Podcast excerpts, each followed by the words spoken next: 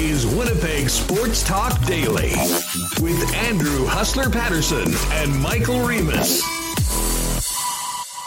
Hey, what's up, everybody? Happy Friday to you all. Welcome to Winnipeg Sports Talk Daily. I'm Andrew Hustler Paterson along with Michael Remis. Lots to get to after the Jets' first win of the season last night and the return of fans for regular season hockey down at Canada Life Center. Um, we've got lots coming up. Ed Tait's going to join us, teeing up Bombers, Lions tomorrow at Investors Group Field, and Murat Ates of the Athletics going to join us a little bit later on to uh, discuss the Jets' first win of the season, the current state of the club, missing Mark Scheifele and Blake Wheeler, and a look ahead to tomorrow's game against the Nashville Predators. Uh, as always, can't do this without our wonderful family of sponsors. A big thanks to Culligan Water, Manitoba Battery, Royal Sports, Princess Auto, Little Brown Jug Brewing, Boston Pizza, Not Autocorp, Canadian Club Whiskey, and of course our friends, OGs from the start, the Nick and Nicky DQ Group, and of course Coolbet Canada as well. Um, well, it was great to get back. Great to see so many of you that uh, popped by and said hi last night. Let's say hi to Michael Remis and get this thing going for a Friday afternoon here in Peg City. What's up, Remo? How are you? Us doing good. I'm just in, feeling really great about last night's uh, Jets game. Great to be back in a almost full building, but yeah, that was that was definitely a fun time. What's going on? How's that mic? How's that mic? I got so is it? Can you hear me? So I I set this thing up earlier this week, and like the day I got it, I snapped the USB cord. So I'm just uh, making sure everything works. So I put in a new one yesterday. It's good to go now. Um, you know, so much to get to from last night's game, but you know, you mentioned the crowd, and first off, I, I have to say, what has it been 591 days since uh, we'd last been in Canada Life Center for a regular season Winnipeg Jets game, and you know, I, I, I, went with a good friend of mine last night to the game who uh, is also a healthcare worker um, and was at one of the playoff games against Montreal. Now, obviously, the games were somewhat forgettable, the result, the situation with the club, and all that. But, you know, hearing his perspective on being in the building last night, even short of a sellout, and we'll get to that in a bit, as opposed to what it was like in that eerie, eerie series against the Habs in the playoffs with uh, you know 500 people that have been you know helping our community through a crisis. Um, was um, anyways, it was just great to be back last night. It was great to see everybody. It was great to see the excitement of fans, and I know there was some angst amongst Jet fans about the start of the team, 0-2 and one coming back home, compounded by the loss of Mark Scheifele and Blake Wheeler going in. Um, but I'll tell you what, uh, I think in the stands, it was a great night. And most importantly, Remis, on the ice, it was a great night. And there's a ton of positives coming out of last night, whether we want to talk about the performance of Connor Hellebuyck, um, players like Kyle Connor, Pierre Luc Dubois stepping up in the absence of the Jets captain and assistant captain. Um, but it, it, really was one of those team wins that um, they absolutely needed. Um, God knows I didn't want to be talking about a team that was 0-3 and 1 going into tomorrow night's game on the show today.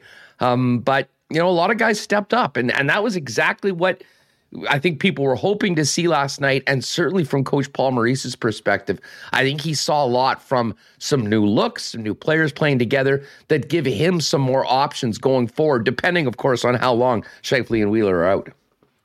Yeah, I, I, agree with you. There was a lot of uh, a lot of positives. Um, Donnie Boy uh, starts off. Where's your two cuss? I know. All right, I, I know that it's next year. We can get to that. We'll get to that. Don't worry. Yeah. Don't worry. I don't want to side get sidetracked. Although it's really easy to uh, reading reading this chat. But yeah, last night you know we were looking for Dubois to step up, and I think he's been off to a great start. Him and it's funny, him and Patrik Laine had such miserable seasons after they got traded.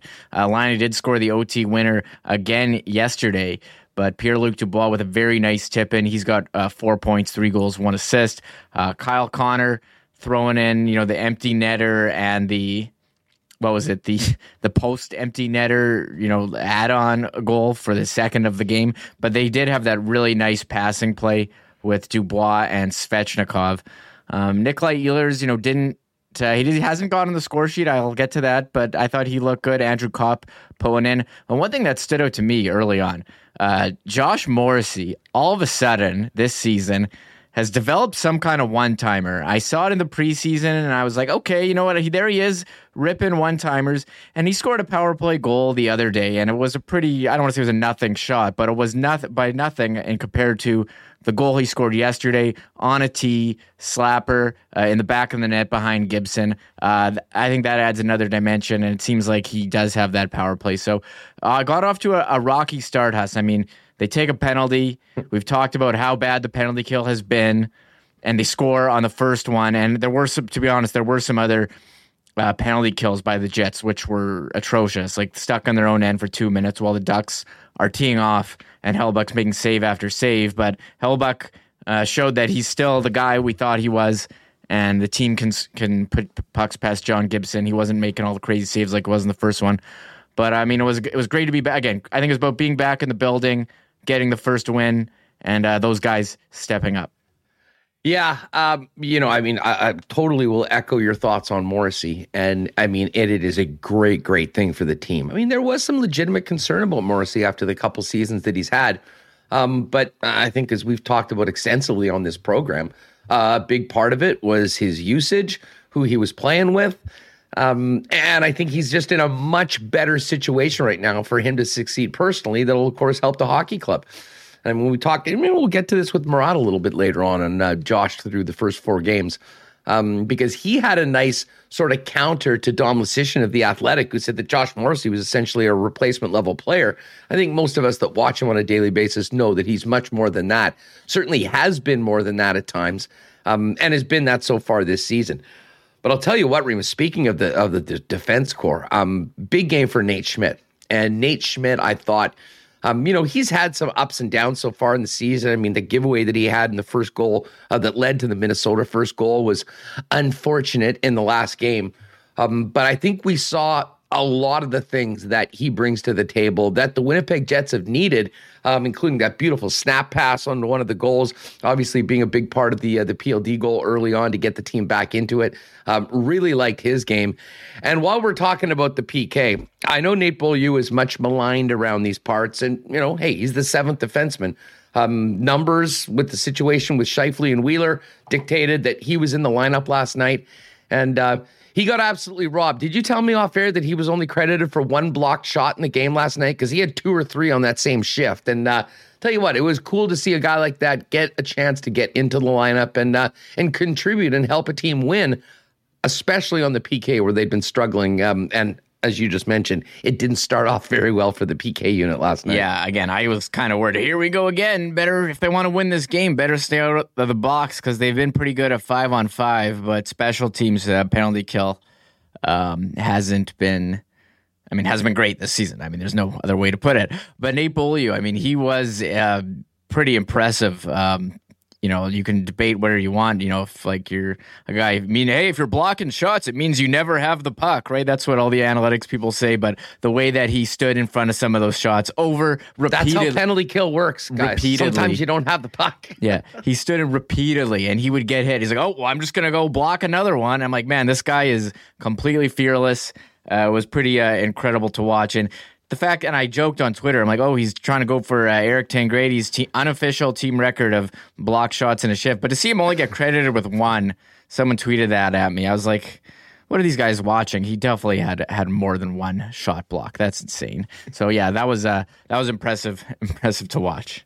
Hey, uh, shout out Theo Seegers. Thanks for the super chat. Hockey god Jeff Finger blessed us with a win. Not really sure what that's in regards to, but uh, Pe- Theo, people were we, talking about Jeff Finger in chat earlier this week, saying how uh, like some player on the Jets they gave him a contract. It was like Jeff Finger. I was like, "What are you talking about, man?" That was. oh, I think they people were saying, you know how like when they signed Jeff. I know now I'm getting really off topic. You know how they signed Jeff Finger and like they thought it was like a different guy or something. Yeah, so, yeah, they, exactly. They signed the wrong guy and gave yeah. him three and a so half million are, for four years. People are saying, you know, because they're putting Riley Nash on the power play, they thought it was uh, actually Rick Nash. And I'm like, well, they gave him a one year deal, not a multi year deal. uh, speak. I just wanted wanted to bring up one thing too. Um, I'll, I said I was going to get this. Well, Andrew Copp, when he scored again, Huss, I think he's second on the team in points right now. He's got a couple goals, and I mean, there were two guys on this team. Uh, I think got ripped in the chat all summer. Pierre Luc Dubois, everyone says he needs to be better. I mean, he looked good. um, the last couple games and last night. I mean, he's big. He throws weight around, went, goes to the front of the net, um, put that puck in. I'm very happy to see the success he's having. But Andrew Copp, guy can't. We hear this all summer. Guy can't finish. He's not a top line player. Um, he has no hands. I mean, he's second on the team in points right now. He's point per game player.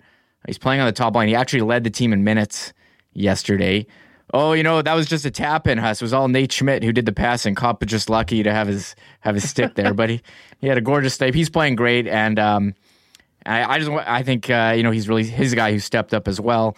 One guy who's got zero points, uh, Nikolai Ehlers. I don't know how. Um, I'm blaming his teammates uh, on this one. He's too Nikolai Ehlers. He's too good. Um, he's every time he finds a guy open, you're like the teammate is probably just like, how did this pass even get to me? I mean, he found Brandon Dillon somehow. Um, you know, the guy completely missed the net. That's not Ehlers' fault. Uh, he was. Pa- I love seeing him on the power play passing to Kyle Connor. I mentioned that yesterday. I don't know. Ehlers is finding guys with passes. Maybe you'd like to see him go to the net a bit more, but uh, I do. I think it's going to come, and it'll come uh, in bunches for him. So I'm not. I don't know. Is anyone worried about Ehlers zero points? Don't don't worry. Don't worry about Ehlers. They're uh, yeah the wrong yeah. R Nash. There's a, a whole sort all sorts of nonsense going on in the chat right now. But uh, I, am here for all of it. Uh, Mitch WHT. I think Copp has had two good games in a row. Absolutely, he has.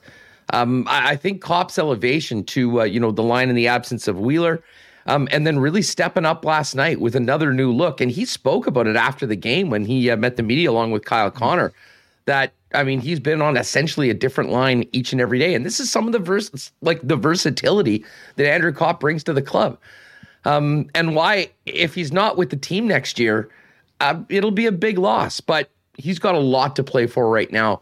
He's in a contract season, and he's getting the opportunity to really help this team um, where they need it, and that's in a number of different spots. So um, I've got a lot of time for Copp's game right now. And I guess the other guy we should talk about and get to it right now, Remis, is Kyle Connor. And uh, KFC nearly had an empty netter, ended up getting one, and then scoring again at the end. Um, and it did, it did lead to one of the more infamous fan moments in Winnipeg Jets history, 2.0, frankly, or 1.0, the two goal hat trick. Um, any thoughts on how that transpired last night and why? And for those of you that are asking, I've got it right here. No, I was not throwing his thing on. Not that I, I mean, I could have guessed it to have done without it.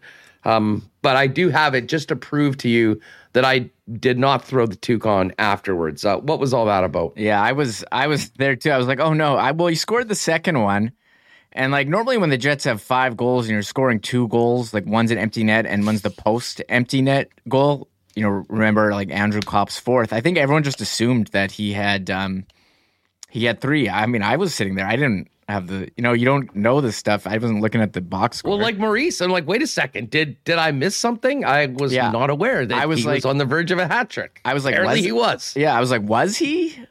Did he score have one before? I mean, he was on the ice for the great. He assisted on the Dubois goal. But I was like, do I have to throw my hat? Because I had a really nice hat. I didn't want to throw it. I was also in the upper deck and it wouldn't have reached. But people's, you know, it just takes one person. People started throwing their hats. And um, you're exactly right. People, it just took one, and they're like, okay, well, maybe sure. I must have missed one. I mean, let I it rip. The fact that it was uh, two giveaway night, I think, probably was contributed as well.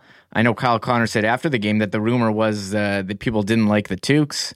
You know, it's a bit, bit of a scud, Huss, as you would say, thrown at the arena namesake sponsor, Canada, Canada Life, Life Center. Right there, right there. So people showing what maybe the people saying, hey, we know we wanted a better giveaway.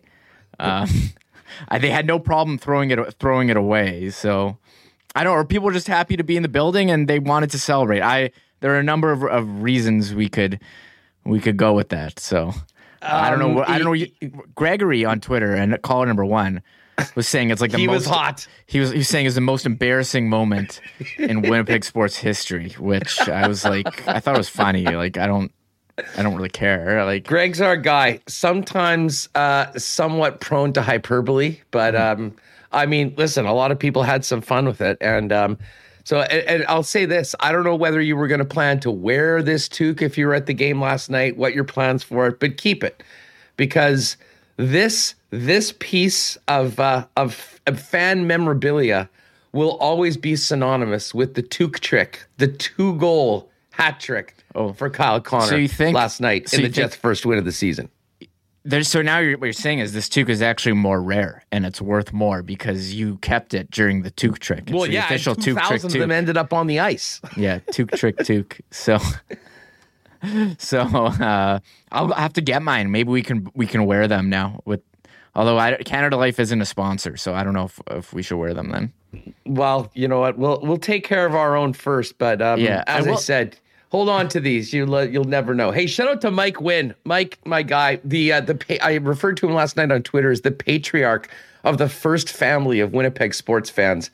Mike was there. That was just one of the th- great things about last night. And, you know, I felt the same way uh, at the Bomber Ticat game when we raised the banner, getting back into these places where we've spent so much time as fans, seeing friends that we hadn't seen along in a long time. And, uh, all those familiar faces in 316. The Jets Pope was a couple rows behind me last night. Um, it was uh, it was really cool. But Mike, uh, Mike's been everywhere too. Was at the Ice game, was at the Bison game, We'll be at the Bomber game tomorrow. Um, and again, I'm not going to get too triggered about the fact that we have to choose between our two teams tomorrow. Um, but uh, definitely heading into a very busy, busy few days for Winnipeg uh, Winnipeg sports fans. Um, uh, Remo, uh, we're going to get to Ed Tait. We're going to talk Bombers. Big news on Andrew Harris heading to the six game IR. Uh, we'll do that, and again, we'll kind of get back to more Jets talk with Murat Ates a little bit later on. Um, Jets we're practicing basically is uh, finishing up as we uh, we went. We'll see if we can get to Paul Maurice a little bit later on. But I, I do want to talk about Connor Hellebuyck.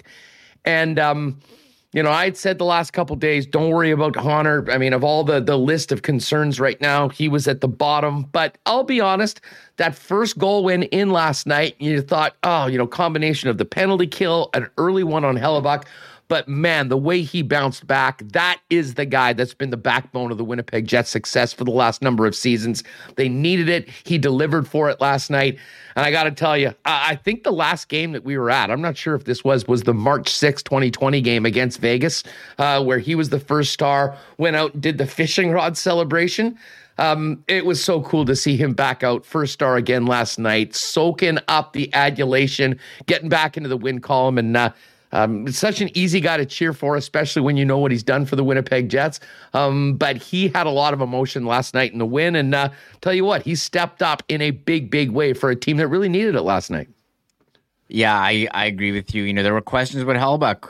You speculated here. Um, you know, was he feeling the after effects of COVID, or is he no longer the goalie we thought he was? And man, he made some real strong saves, especially when the Jets. There was that one shift where they like tried five times to clear the zone, and they couldn't get it out. And I mean, even on those penalty kills when they were, you know, hammering away over and over, Hellebuyck stood strong. He made a lot of, you know, great saves with his pads uh, along the ice, you know, stopping him. So uh, I mean, that's kind of what they've relied on on their penalty kill the last couple years. Hellebuyck, um, you know, s- saving everything, and he definitely did that yesterday. And, and I think gives you confidence moving forward that they do still have one of the best goalies in the league. Yeah, no doubt. I see Joe Perfetti mentioning season opener for the Moose tonight. Will Perfetti get a Hattie or a Tukey?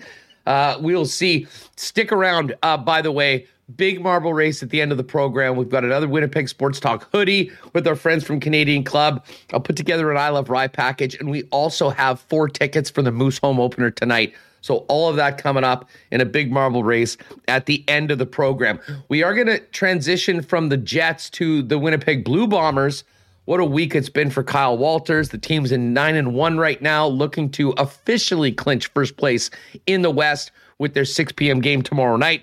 Uh, we'll do that with Ed Tait in just a second. Before we do that, I want to give a big thanks to Culligan Water for their support of Winnipeg Sports Talk. Great to have the water experts in Winnipeg on board with us, um, celebrating 65 years as the uh, water experts in Winnipeg. The Culligan man can take care of all your needs for you and your family, including water softeners and filters, whole home drinking systems and drinking fil- uh, water systems, bottled water coolers, bottle free coolers, water delivery services, and of course, commercial and industrial water options and solutions for your business as well. Find out more at drinkculligan.com or give them a call at 694 5180 They are over at 1200 Sargent. Um, our boys at Manitoba Battery ready for the weekend. Um, big day tomorrow. I mean, great sports fans there. The Maestro, the Godfather, Young Buck.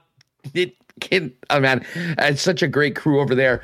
Um, and if you pop in, you'll get the best price on a battery anywhere. Um, eighty nine fifty with Core Exchange. I mean, they get the old battery back, or delivered within city limits without even leaving your house. One hundred nine fifty with a fifteen dollar recycling rebate when the core is returned. Um, you can find out more at ManitobaBattery.com for everything that they offer, uh, because obviously it's not just automotive batteries. But right now, winter is around the corner. Don't be that guy that gets left out in the cold, realizing that you need a battery at minus 35. And uh, Manitoba Batteries save you money as opposed to going to a big box store, supporting local with the guys over on Logan Avenue. And, uh, Man, a lot of cool jerseys last night. Did see a couple newbies, uh, a Nate Schmidt walking around the concourse. If you're thinking about a jersey, Jets fan gear, Bomber fan gear for tomorrow, pop down to our see our friends at Royal Sports at 750 Pembina Highway. And in addition, there to uh, you know the hockey superstore, everything else they've got going on right now, uh, those limited edition new era hats with the Captain Blake Wheeler, the wheel logo, the Biggie Funk, 100% of proceeds going to Cancer Care Manitoba. They are still in stock at Royal Sports. Great cause to support, especially as the captain is on the mend right now dealing with COVID. Pop on down to Royal Sports, 750 Pembina Highway, and tell them your boys at Winnipeg Sports Talk sent you. All right. Let's talk Bombers right now. The class of the league, nine and one, uh, almost a formality to clinching a home date on December fifth to go to the Grey Cup. But Kyle Walters wasn't, wasn't sitting on his hands this week, that's for sure. Let's welcome in Eddie Tait from BlueBombers.com to the program. Edward, how are you, my friend? Fantastic, Huss. How are you, man? Uh, a great, you know, fun night at the rink last night. Uh, I was just saying earlier. I mean, I had a lot of the same feelings last night that I did at the opening game of the season against the Winnipeg Blue Bombers, uh, with the Bombers and the Ticats. Uh, a return to some semblance of normalcy, seeing people we hadn't seen in a long time, and uh, you know, much like we've been doing at IG Field all summer uh, since the season started. Got a chance to do it last night with the hockey team, and obviously the result was great. Uh, first win of the season for the Winnipeg Jets. We haven't had to worry about the wins for the Bombers because they've been doing it so frequently. But let's get to the big story of the of the week. I mean, uh, as I said leading in, no sitting on his hands for Kyle Walters. I mean, Sergio Castillo was a huge topic. I mean, the kicking situation, but to, on top of that, Winston Rose and Shaq Cooper. Um, pretty crazy week for Kyle Walters, and it shows that this team is 100% committed to trying to keep this Grey Cup in Winnipeg. Yeah, the football operations crew down here has done a good job of, uh, you know, adding to a team like you said, Huss, that's already rolling around. The Castillo signing was, or the trade for Castillo was interesting because it really addressed a, you know, a concern, right? As much as Ali Mourtada looked okay last week in in Edmonton, you're bringing in a guy that's. Uh, connected on 91% of his field goals in 2019 with BC and was the CFL All Star. And then the Winston Rose thing, I mean, it's not that it came from left field, but uh, the Bomber secondary has been playing so lights out already this year. It's it you add it to the it's a nice problem to have category, right? Because now they're going to see once he gets back on the field here, you know where his game's at and then you got to figure out where you can plug a guy in and this and that say something about how good your secondary is that when you add a guy who's another cfl all-star and led the league in interceptions and you, you got to find a spot for him somewhere or how you fit him into a, a secondary that's already playing great that, that's uh, really is a nice problem to have for the for the bomber coaching staff no doubt about it. Well, and I'll say this, and we've talked about this. I'm not sure if you caught it the last couple days when it was announced that the Bombers had acquired Shaq Cooper. Um, I think it did, you know, a few Bomber fans had their spidey senses tingling that that might be related to Andrew Harris's injury last week. And of course, the team announced today that he's been put on the six game IR. Um, first off, what can you tell us about Andrew Harris's situation um, in the short term as well as, you know, projecting for the playoffs? Yeah, sometimes people get uh, you know concerned when they see the six game injured thing, thinking that you know, well, if you start to do the math, and as you know, I'm not very good at math, that that takes you past the season. Um, but it's really a lot of it's paperwork. It's a, it's related to salary cap. Sometimes you can pull a guy off six game before he doesn't have to, to complete the full term on there before he can play again. so it's just more of a precautionary thing. Look, the Bombers have a chance to clinch first tomorrow night. Then they go into a bye, uh, and if you clinch first, you've got some you know not meaningless games, but games that don't aren't going to affect you in the standing. So I could really see them giving him a, a, another breather. They have so much faith. That's the other thing. They have so much faith in Brady Oliveira and Johnny Augustine that you can give uh, Andrew a, a, break a bit and make sure he's 100% for when the playoffs start. So, um, you know, it, it, I wouldn't be too concerned about his status long term and what whether he would be available for the West Final. I think this is, if anything, this this helps get him uh, uh, better prepared for the West Final and, and more healthy. Yeah, uh, and I get. I mean, what did you make of the Cooper uh, acquisition? I mean, is this essentially insurance right now for a team that you know expects to be leaning on their top guys, you know, hard for the Grey Cup? I guess you could call it insurance. It's depth. Uh, you know, let's face it. If if Brady Oliveira goes down, it'll be Johnny Augustine next up, right? And and so um, this guy, Mike O'Shea said yesterday that he's dynamic. He was electric when he was with Edmonton, um, and so. Uh, I'm not sure if this if I can connect the dots here to to the Andrew Harris injury. I think this one they might have been interested in him even if they had been healthy because uh, he's an intriguing piece that uh, as as Coach O'Shea said yesterday, he's uh, electric and dynamic, and you know it's a nice a nice guy to have in your bullpen, so to speak, as you head down into the playoffs. Uh, and so, I mean, the game tomorrow against BC. Well, listen, while we're talking about guys out, give us the latest on Hardrick. Um, Jamarcus Hardrick is such an important player. It looks like he is actually going to be dressed for tomorrow's game, but he's listed behind Pat Neufeld in the depth chart. How, how do we see the offensive line shaking out for tomorrow?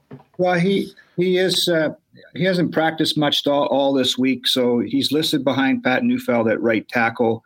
Uh, he might dress. He might be the healthy scratch. They do have Geoff Gray also dressed usually they only dress or list six O linemen, dress six on the on the depth chart. This week there's seven, so uh, that might be a precautionary thing. If Jamarcus can go, I mean, uh, he is the starting right tackle, and it means that Pat Neufeld would move inside, and uh, you know I think that's the best combination the Bombers have up front. But that's going to be one of those ones when we see them run into the tunnel or warming up, we'll know whether Jamarcus is going or not.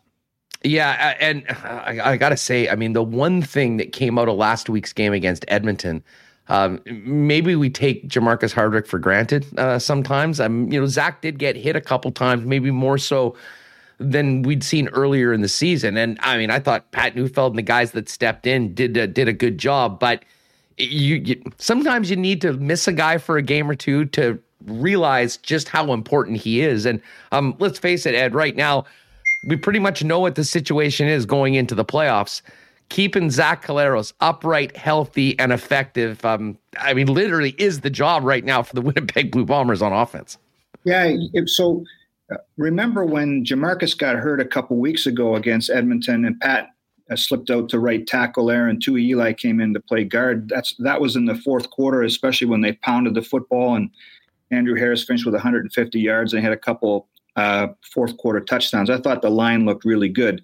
But then, you know, you, are playing Edmonton again. They've had a week to prepare. They knew that Jamarcus wasn't going to uh, be available. So they brought more heat from that side. They put some pressure on Patty.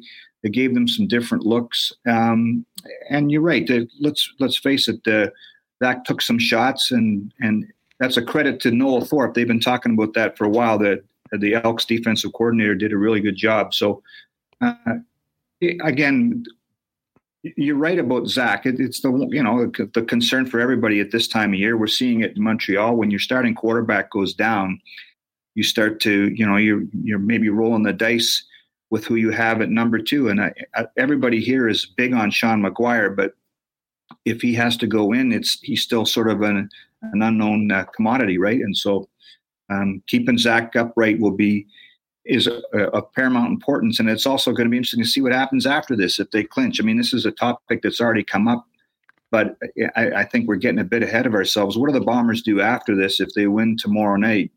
You know, I'm not sure if Mike O'Shea is a, a big guy on resting people or.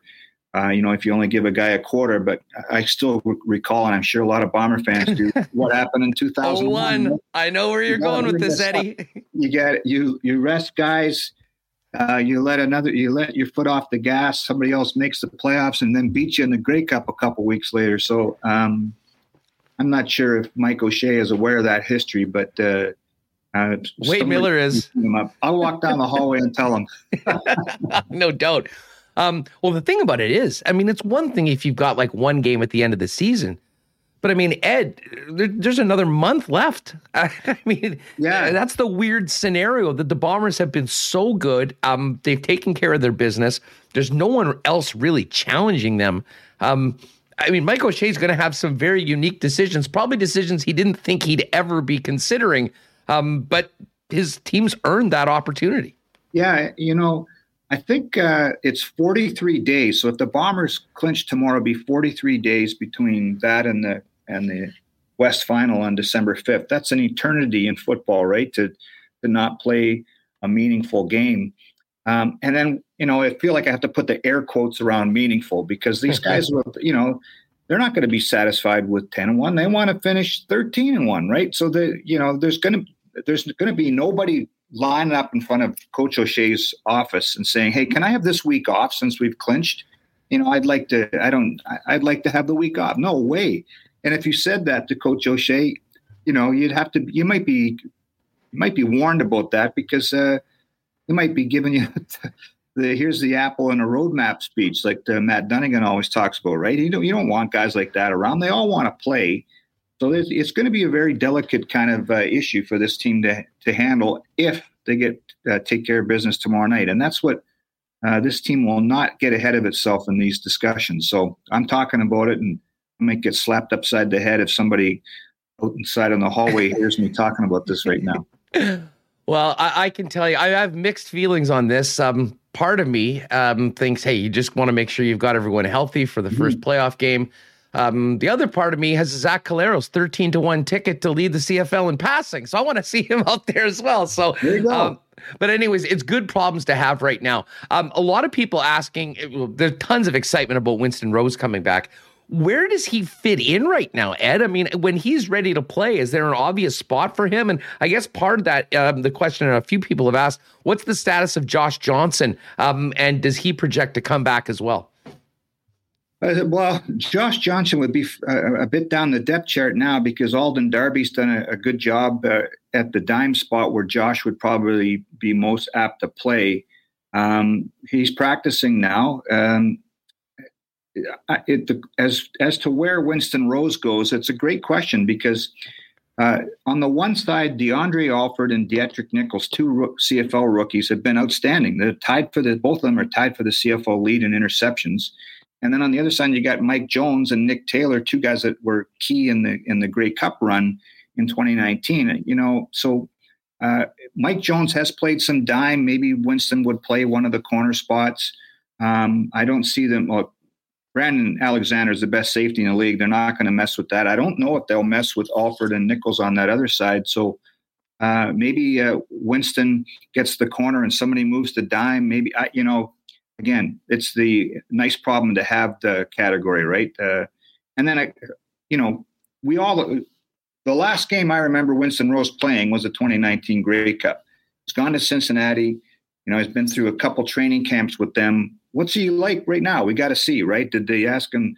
I can't imagine they asked him to bulk up or anything silly like that. I, you know, but does he still have game? Does he still you know that that's what they'll have to find out in the in the first few practices when they get back to work after the bye. Uh, Ed Tait with us from BlueBombers.com, getting ready for a 6 p.m. kickoff tomorrow at IG Field with the Bombers looking to clinch the West against the British Columbia Lions. Eddie, what do you make of BC coming into this game? Um, I, I, can't remember who it was uh, that mentioned this, but it seems like the Bombers, when they've really beaten up teams this year, they've sort of put teams into slumps. It happened to Saskatchewan. It seems like it's happening to BC right now. Um, I mean, they were humiliated by Calgary last week. I mean, 39 to 10, and Calgary only scored one offensive touchdown.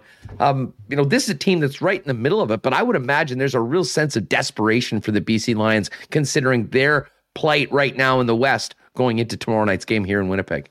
Yeah, I remember a couple of weeks ago when, or three weeks ago, when Winnipeg went in there, uh, BC was four and two, and people were talking about you know the, the team atop the division in Winnipeg versus this emerging power that is the Lions. And then the Bombers, like you said, the Bombers went out and stomped all over them. And it started their downward spiral. They lost Lucky Whitehead in that game, which was critical to them. Uh, and boy, they did not look very good against Calgary last week, as you mentioned. It's a tough crew to get a read on, but and you know you keep leaning on the same thing. You when you have questions about a team, you know you look at Michael Reilly. He's man, he's still one of the toughest SOBs in the league, as they say, and You've got Bryan Burnham. You've got uh, Zach Collaros called TJ Lee in their secondary, that one of the best defensive backs in the league. So um, they're kind of a scary out in a way. Like you know, they've lost three in a row, but I don't I don't think the Bombers should be sleeping on anybody, but especially a team that's got Michael Reilly at the controls. Because I was looking at his numbers against Winnipeg. He's nine and seven all time against the Bombers, and I think he's got like six 300 yard passing games. So, you know, he has lit up this team before, and they're not too far away from possibly being able to do that again. And the one difference of then versus now is I don't think anybody in this league can block the Bombers' front six. I just don't. And I and the Bombers had six sacks against BC in Vancouver a few weeks ago. Uh, they could get that number all over again uh, tomorrow night because that, there's nobody that's been able to even play the speed bump in front of these guys. no doubt about it. I mean, that. I don't know. We've talked about this a couple weeks ago, and and maybe this is a better conversation set for you know into January. Hopefully, talking about the end of a real successful season. But you've covered the CFL for a long time. Certainly, the Winnipeg Blue Bombers for decades. I, I, how good is this defense? I mean, what what's the comparable for them? Because I mean, each and every time they go out, they seem better than they were before, and and they've set a pretty high, high bar, Ed. Yeah, so I can throw out all kinds of statistics about you know the numbers that they've given up in the in the fourth quarter. They've outscored teams ninety-one to six, and you know people start talking about teams having given up this few points in a quarter since you know 1957 Calgary, or the you know they start referencing teams from the late 50s and 60s. That says all you need to know about what this de- defense has done statistically, but you know, I look at that 1990 team, and that was the first time I, I was covering the team as a beat writer.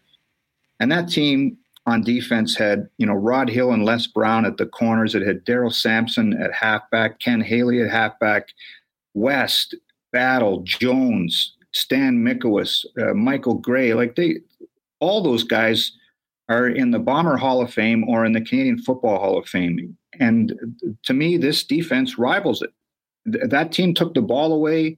They got in people's face. They talked a good game. Um, this team is every bit of that and some. And and to me, I don't care about the numbers. That you know that was a, a Grey Cup championship team built on defense. This is already a Grey Cup championship team built on defense, and I think this defense is better than it was in 2019. Far better. Is there a harder job for the voters than picking out a defensive MVP for the Winnipeg Blue Bombers this season? Yeah, that's a great question. I don't have a vote anymore, but if if and so there's there's two parts to that.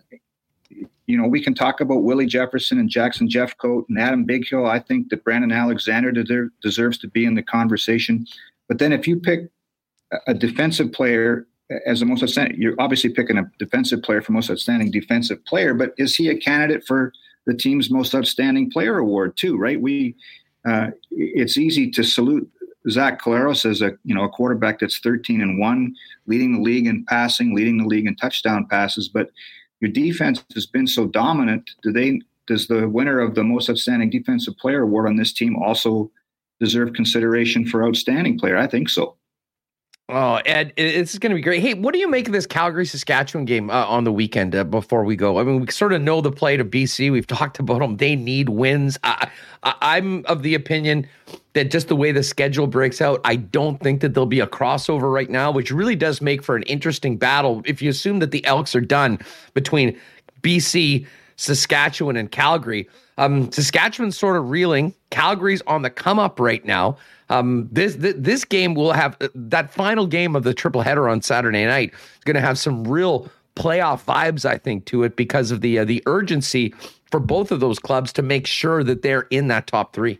Yeah, it's a it's a great question because if Winnipeg takes care of business with BC, then the game between Saskatchewan and Calgary, in a lot of ways, could be for that second place spot, and and those those two teams could meet again uh, in the West Division final. And um, you know, you can finish third and and and get to the Grey Cup, uh, as we've seen here in Winnipeg. Uh, I think they would rather have the first place by, but uh, that game tomorrow between those two teams is going to be. I think it's a, a, a preview of the West Division semifinal in my books. I, I the way BC's going right now, they're going to have to find some game again.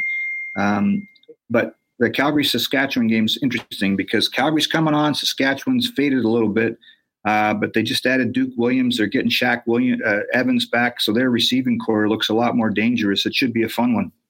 Uh, Ed, just before we go, a lot of questions in the chat back coming back to the kicking, and I know we sort of moved on and talked about you know Winston Rose coming in. Um, Castillo, as you mentioned, I mean, was brilliant in 2019, and 91 percent, 41 of uh, 45, I believe, for field goals. He comes in knowing that you know this is sort of the missing piece that I think a lot of people have thought about the Bombers. Um, where does that leave uh, Hakuna Mourtada, who actually had a pretty solid game last week, and you know will have the opportunity to uh, kick again this weekend? Well, uh, when when Sergio gets here, uh, we're assuming it's next week during the bye. Uh, there's going to be a couple things that'll have to, you know. Ali will still be here, and and you know, and Sergio will still kick in practice earlier in the the following week. To me, the interesting thing is, can Sergio handle the punting chores too? Because that you know that becomes another debate. Does that mean that uh, you only have to dress one kicker? to handle all three chores the kickoffs, place kicking, and punting. That will be something to keep an eye on because, uh, you know, it's no slight against Marc Liegghio, but if you can get uh, one guy to, to handle all three spots, it gives you another special teams player. Uh, it, we're all assuming that Sergio is going to come in and take the job. That's what I would seem. I would say too.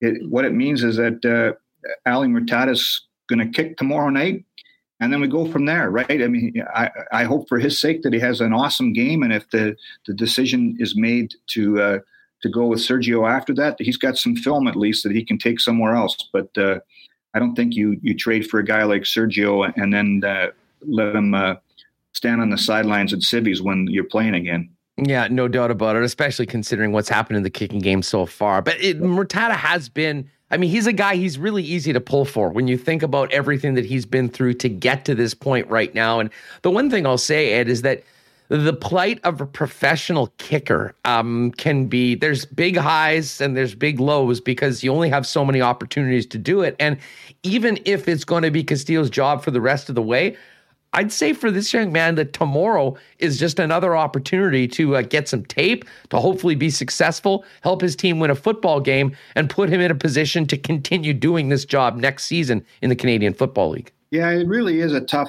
gig, isn't it? You got to live in the moment uh, today at the walkthrough, you know, which isn't always a, super serious practice. He was out there clowning around with Marc Liegghio and, and Mike Benson, the long snapper, having a lot of fun, and, and Gabriel Ferraro, the other kicker that's in town here too. Uh, you're right. He's an easy guy to cheer for, but the, the, what a cutthroat business and what a tough job, right? If it doesn't go between those two yellow sticks uh, consistently, you know, you, you might as well be living out of a suitcase, right? And and he's 31 years old. He's chased this for so long, worked on his craft. Uh, it, it's a hell of a story. Um, I, I, again, we'll cross our fingers and cheer for him tomorrow night and see what happens after that. Eddie, final question for you, and I'm going to put you on the spot. Um, we've talked about Bighill and Jefferson and Jeffcoat. I mean, there's been so many star performances so far this season for the Blue Bombers. But you're around this team every day.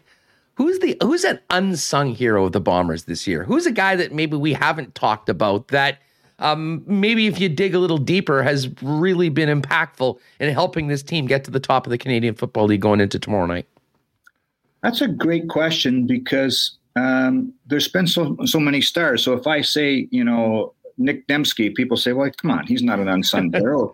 if I say Nichols or Alford, the two new faces in the secondary, people say, well, they lead the league in, in interceptions. So I'm kind of buying myself time here as I come up with an answer, Huss. I would say uh, I'm, I'm, gonna I'm gonna pick a couple guys from the trenches because uh, Willie and Jackson get a lot of love for what they do on the edge. I really like what Steve Richardson's bought, brought to the middle of the D line. We're not talking about how the uh, the run game has been, uh, the run defense has been susceptible. So I'll pick him on that side. And then another guy on the other side, I like Drew Desjardins. You know, when we had that little mix up, the dust up, the melee, the brouhaha, whatever you want to call it, in the Banjo Bowl, um, they called afterwards when the league uh, was handing out fines. They said Drew Desjardins was the instigator, which means some stuff happened at the bottom of the pile. And I, you know what? I love that. When for my old lineman, I want that. I want you doing something and trying to get away with it at the bottom of the pile. So I'll pick those two guys because I think the Bombers have been so dominant at the line of scrimmage that uh, some of those other guys, besides the stars, deserve some love. Eddie, uh, just on the way out, anything fans should know uh, need to know about uh, tomorrow's 6 p.m. kickoff? It's our intercept cancer game, uh, so you'll see pink everywhere. Um, you know, I know that this is a, a, sore spot with you, Huss. It's tough when the Jets and the Bombers are going at the same time. So anybody that comes through the gates here or at the downtown, we appreciate you. Thanks for coming. Uh, I wish it wasn't like this too.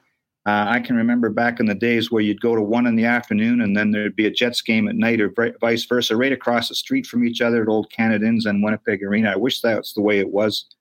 Um, so if you get if you get here, look, it's a special deal. There's, this team has a chance to get clinch first place and get to 10 wins for the fifth consecutive year, which hasn't been done since the late 50s and 60s. So it'll be a special night if you can get here. And if you choose to go to the hockey game, I salute you too. Uh, yeah, I mean, it just stinks for fans. I mean, and as I said, I don't want to go. I've talked enough about this so far this week, but I mean, it's something I don't.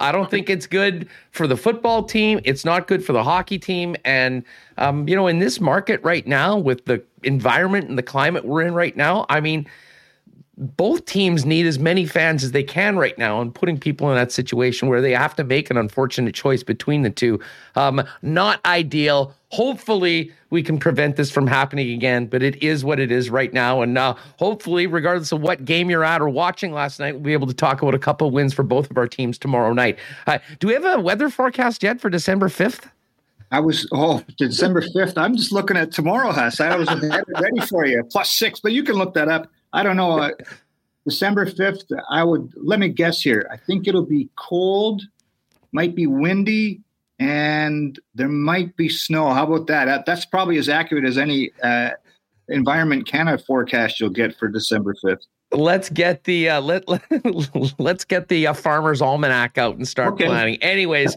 um, I mean, there's still, I guess, technically some work to be done, but uh, I certainly plan on being at IG Field on December 5th. And uh, hopefully, for everyone that's able to get to the game tomorrow night, we'll be able to uh, cheer the official Western Division champs after a big win. Ed, always love chopping it up with you. Thanks so much for doing this, and uh, good luck to the squad tomorrow. Right on. Thanks, us. Appreciate it. right on. There he is, Ed Tait of BlueBombers.com with us on Winnipeg Sports Talk Daily. Um, great to have Ed on. And um, man, this is such a fun team. I I, I don't know about you, um, but I mean, I've followed, been a Bomber fan my entire life. This is such a special team. And uh, they're on the verge of doing something that I think will be it'll be special for the city. Um, but first things first, there's a lot of work to be done, but they are on the verge of doing something that, you know, we haven't seen in, well, 30 years. Uh, and the potential of running it back, being back to back champions. And I'll tell you what, the way Kyle Walters, Wade Miller, Mike O'Shea have set up this culture and this organization going forward, I don't expect that to, to let up anytime soon. So uh, good times for Blue Bomber fans. Um, Remis, did you say you have the forecast? Yes, I have it right here uh, let, behind let, you. Let's, okay. let's get it going. Here I, we are. Look at this incredible production. Boom, I don't know. Ask a question. We've got it right up. I don't know. Weather, Winnipeg, Manitoba. Yeah, I don't know how accurate this is. This is AccuWeather. So it says Sunday, December 5th on the screen. High minus six. Feels like minus 11. Looks like we're going to have some gusts of winds. Uh, what is it? 30. I don't know. One of them says the wind is going to be at 17 kilometers, wind gusts 33 kilometers. So it sounds like it's going to be windy and cold. Uh, December 5th. We will keep an eye on this as we go. How, how, how is AccuWeather I don't dropping know. a forecast in October for early December? I, I, I don't I don't make the rules. I just Googled it and went found it. So this is what. Well, there you go. Hey, can I'll take minus six. That's fine. That is absolutely fine going forward. Feels like Um, minus eleven. uh, I see the Took trick in chat. This is the best bomber team I've ever seen. Uh, I got to tell you, I'm uh, I- I'm somewhat with you on that. I'm. Uh, uh, they impress me more each and every time they go out. Looking forward to this game tomorrow night. Um, and I guess again, I won't go down the rabbit hole, but it is BS that Winnipeg fans have to choose between the Jets and the Bombers tomorrow night. All right, Hey, uh, hey, Murat Ates is coming up. Sorry, Reem. Someone says in chat, you know, they have the weather right now at minus six. You want to set a line on like plus minus, like how many it's going to be? Like, what are a we? great idea. Should we have a pool? Should we have like a start a pool? Like what the weather is going to be on? Uh, maybe we'll wait till they clinch. Maybe they will Daytime they high clinch. over or under minus five and a half. Yeah, that essentially that that's that's the number right now, and the over would be getting to minus five. Again, that's sort of weird when we're talking about negatives. Uh, all right, Murat's going to come join us uh, in just a second. I uh, do want to thank Princess Auto for their great support of Winnipeg Sports Talk. Princess Auto is the place where you'll find the best deals and the most unique assortment of tools and equipment around plus items from their new farm category. You'll find everything you need to complete the projects on your list or start something new at Princess Auto. Whether you're sh- for your shop, work site, or home, Princess Auto knows you love finding the right tools and equipment to re- build or repair things yourself. Uh, you can hit either of the two local locations here in Winnipeg or shop online 24 hours a day over at princessauto.com. Uh, looking forward to, we'll have another big curling report next week for Princess Auto. Grand Slam event going on this week. Let you know how our Manitoban teams do on Monday. Of course, Princess Auto, huge supporter of curling, as well as the Mike McEwen and Jen Jones rinks. Looking to uh, try to represent Canada in the Olympics next month in Saskatoon. Uh, the weekend is here, folks, and no- nothing makes the weekend better than a cold 1919 from Little Brown Jug. They've also got the new limited edition double fall vibes times a thousand. Uh, apparently, it tastes like a bit of a butter tart. I'm planning on trying one this weekend. Uh, and there's no better place to try a Little Brown Jug than Little Brown Jug itself. Pop down to the tap room on William Avenue. Uh, you'll be able to enjoy a few cold ones with friends, pick up all the great Little Brown Jug products, as well as some really nice merchandise as well. And by the way, if you're thinking about a holiday event or party, there's a live link right now on the events page at littlebrownjug.ca where you can find out about booking holiday parties, birthdays, bachelor and bachelorette parties, and much more. All there at littlebrownjug.ca. And uh, tonight we've got the Moose opener. Tomorrow, uh, the difficult choice for many Winnipeg fans. Many people will be at the Bombers. Many people will be at the Jets. Some people will just sit down at Boston Pizza in the lounge and watch both games. No better place to get together with your gang than Boston Pizza in the lounge. Ice cold schooners, great pizza, BP wings, and the big game on with the big sound. And of course, if you're staying home, you can always order online from bostonpizza.com. All right, let's get the latest on the Winnipeg Jets coming out of the first win of the season with our friend Murat Ates of the Athletic. Murat, what's going on? How are you, my friend? Hey, I'm doing well. Uh, Winnipeg got a win for my dad, I'd like to say. Uh, they're undefeated. They've become and remain undefeated with my dad in the building. And, and so it's been a, a good time for me here at home and, and obviously a little bit more optimism. Yeah, no, um, man, uh, they, they needed it. Um, and, and they did it through some kind of adverse situation. I mean, we knew the situation with the captain going into the game. Uh, we found out a couple hours beforehand. Mark Scheifele was going to be unavailable. I mean, I'll just hit you with a big question. What did you think about the way the team overall responded to the loss of guys that are leaned on so heavily by Paul Maurice and the individual performances that helped them get that first win of the season? You know what, Huss? I think that's a great question. And I think I'll start with morning skate in advance of the game. You know, I look for signs that, you know, maybe the, the room's going to, the room, the ice is going to get quiet again, like it was through much of last season when COVID was always hanging over, when they didn't have fans to play for, all that sort of stuff.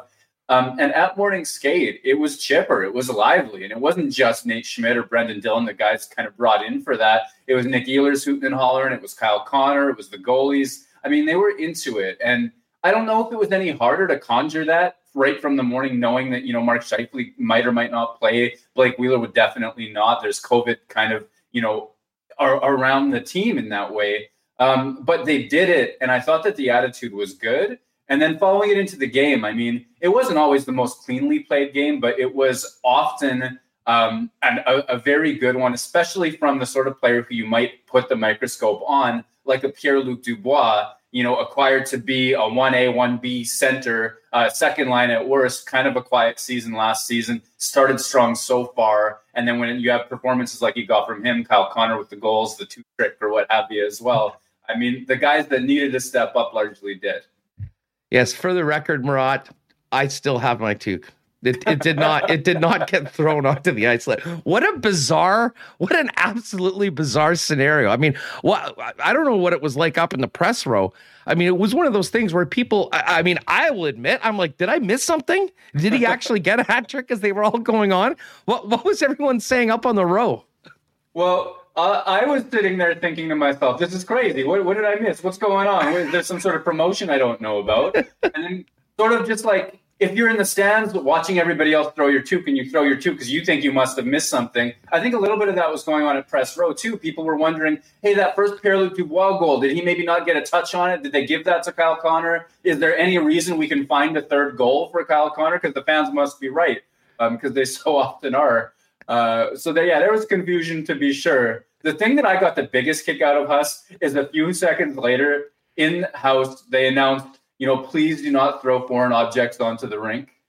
As if it wasn't so obvious to everybody what had just happened with the mistake or what have you. Like Winnipeg Jets fans don't need to be told that hey, that's that's an issue in most circumstances. I was like, okay, I think we'll be all right. Uh, it, it, had been a while for a lot of people. it might be a bit of a process. Um, hey, it had been a while since the Winnipeg Jets had won a hockey game, and um, you know, back to the original question about guys that stepped up. Um, I want to start with Pierre Luc Dubois because, man, we spent a lot of time and air talking about his situation going into this year. I mean, really, amongst the forwards, I think he was the guy that was maybe going to be under the biggest spotlight heading into the season because of, you know, the ups and often downs last year and the difficult transition to his new club. Um, I'll say this much. I've really liked his game so far this season, but especially last night in the situation that they were in, giving up an early goal in the PK, being down. Um, for him to come back, have a couple shifts the way that he did, score that goal, um, man, that's a great sign for the Jets going forward as a team, but also for him individually. You see, it seems like he's got his mojo back and is playing with some real confidence.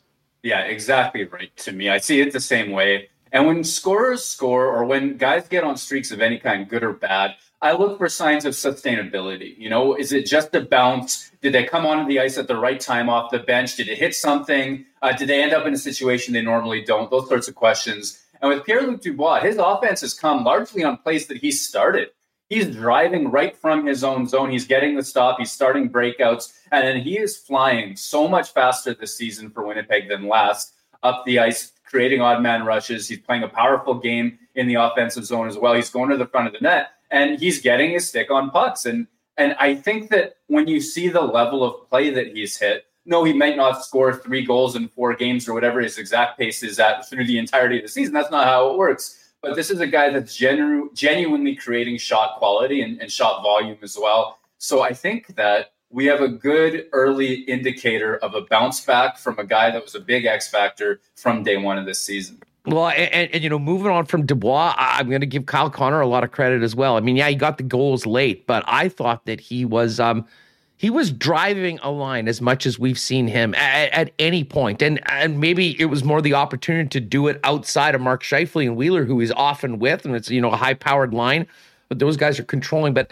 Um, I don't know what your thoughts were. I, I, thought he played one of his best games, and maybe the play that impressed me the most, Murat, was in the first period. Um, you know, a play that in other times would have probably been a two on one. He put the Jets on a great back check when the team needed it, and um, you know, I think it is a bit of a good example. Like he's going to score. We know that he will always be a guy that will light the lamp. But if Kyle Connor can bring that sort of determination in both ends, to be more of a 200 foot player. Um, I don't know what the ceiling is for Kyle Connor, but he'll certainly help the Winnipeg Jets win a lot more hockey games. And we saw that early in the game last night. I think it says an awful lot about a player of Kyle Connor's offensive skill. When we begin to take it for granted, he'll probably score 30. He might flirt with 40. And we're not really even questioning that. The idea is that he will get into situations. He has the top line minutes, top line power play, the finishing abilities, the speed. We all know that. And we've come to the point where we consider that the default for Kyle Connor. That's a tremendous accomplishment. But what Paul Maurice has been talking about since the beginning of camp, what you know, writers like me and other observers, I have a piece from last season about his defensive impact and defensive play as well. Um, you know, if he can start to give back a little less when he's on the ice, well, then all of a sudden his offense helps the team even more. And when you see those back checks, we noted the same one. There's a little murmur going through press row um, in the first period when he was on his horse like he was, because wasn't it him that you know? I don't know what I can say, but the the supposed horseshit back check that put Wheeler out, uh, you know, in a bad spot that Paul Maurice was alluding to last year. Paul Maurice never named names, but if you go and you find the video, I think Kyle Connor was uh, among those who did not truck back uh, on that particular play. And it's not always been a hallmark of his game. If it becomes one, this guy can do anything he he wants. He has the speed and the skill, um, and if that becomes a hallmark of his game as well, then we're going to be asking some fun questions like, what do you do when the guys get healthy? No doubt. Well, I mean, Dubois deserves a lot of credit, Kyle Connor as well. And um, we've got to talk about Andrew Copp. I mean, uh, what a couple games for Andrew Copp at a time where his team really, and this speaks to the versatility uh, that Copp has brought this team playing on every line in every situation.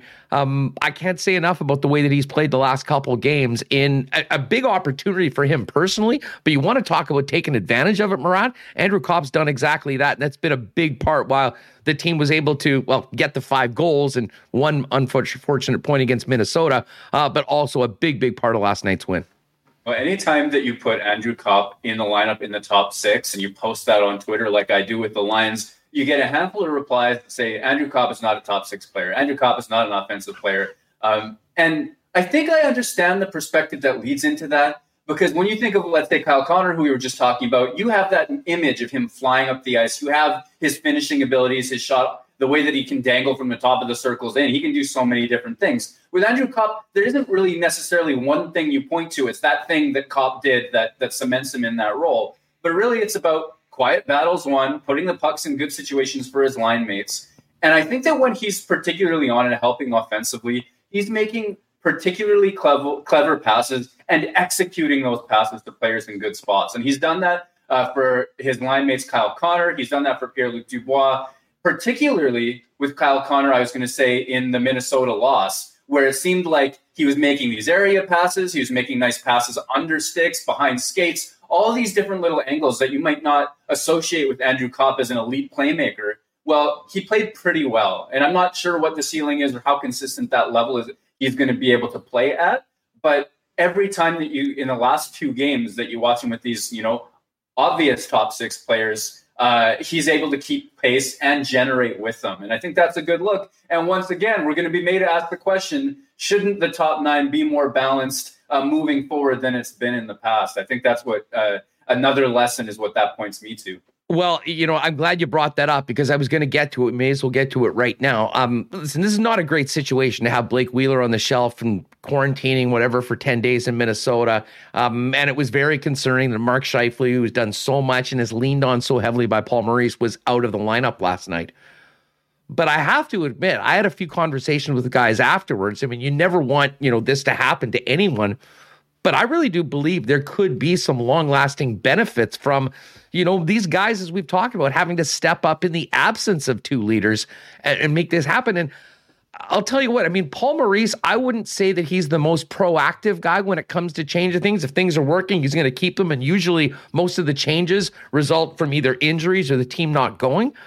But I'll say this, Murat, I mean, especially last night with some of the new combinations we saw and the way that guys stepped up, I would imagine that Paul Maurice is thinking like there he has some more options available to him as his star players come back into the lineup. And I would be i will be very interested to see how this plays out going forward because um, you know, I think maybe some things that he wouldn't have considered before he had to do last night.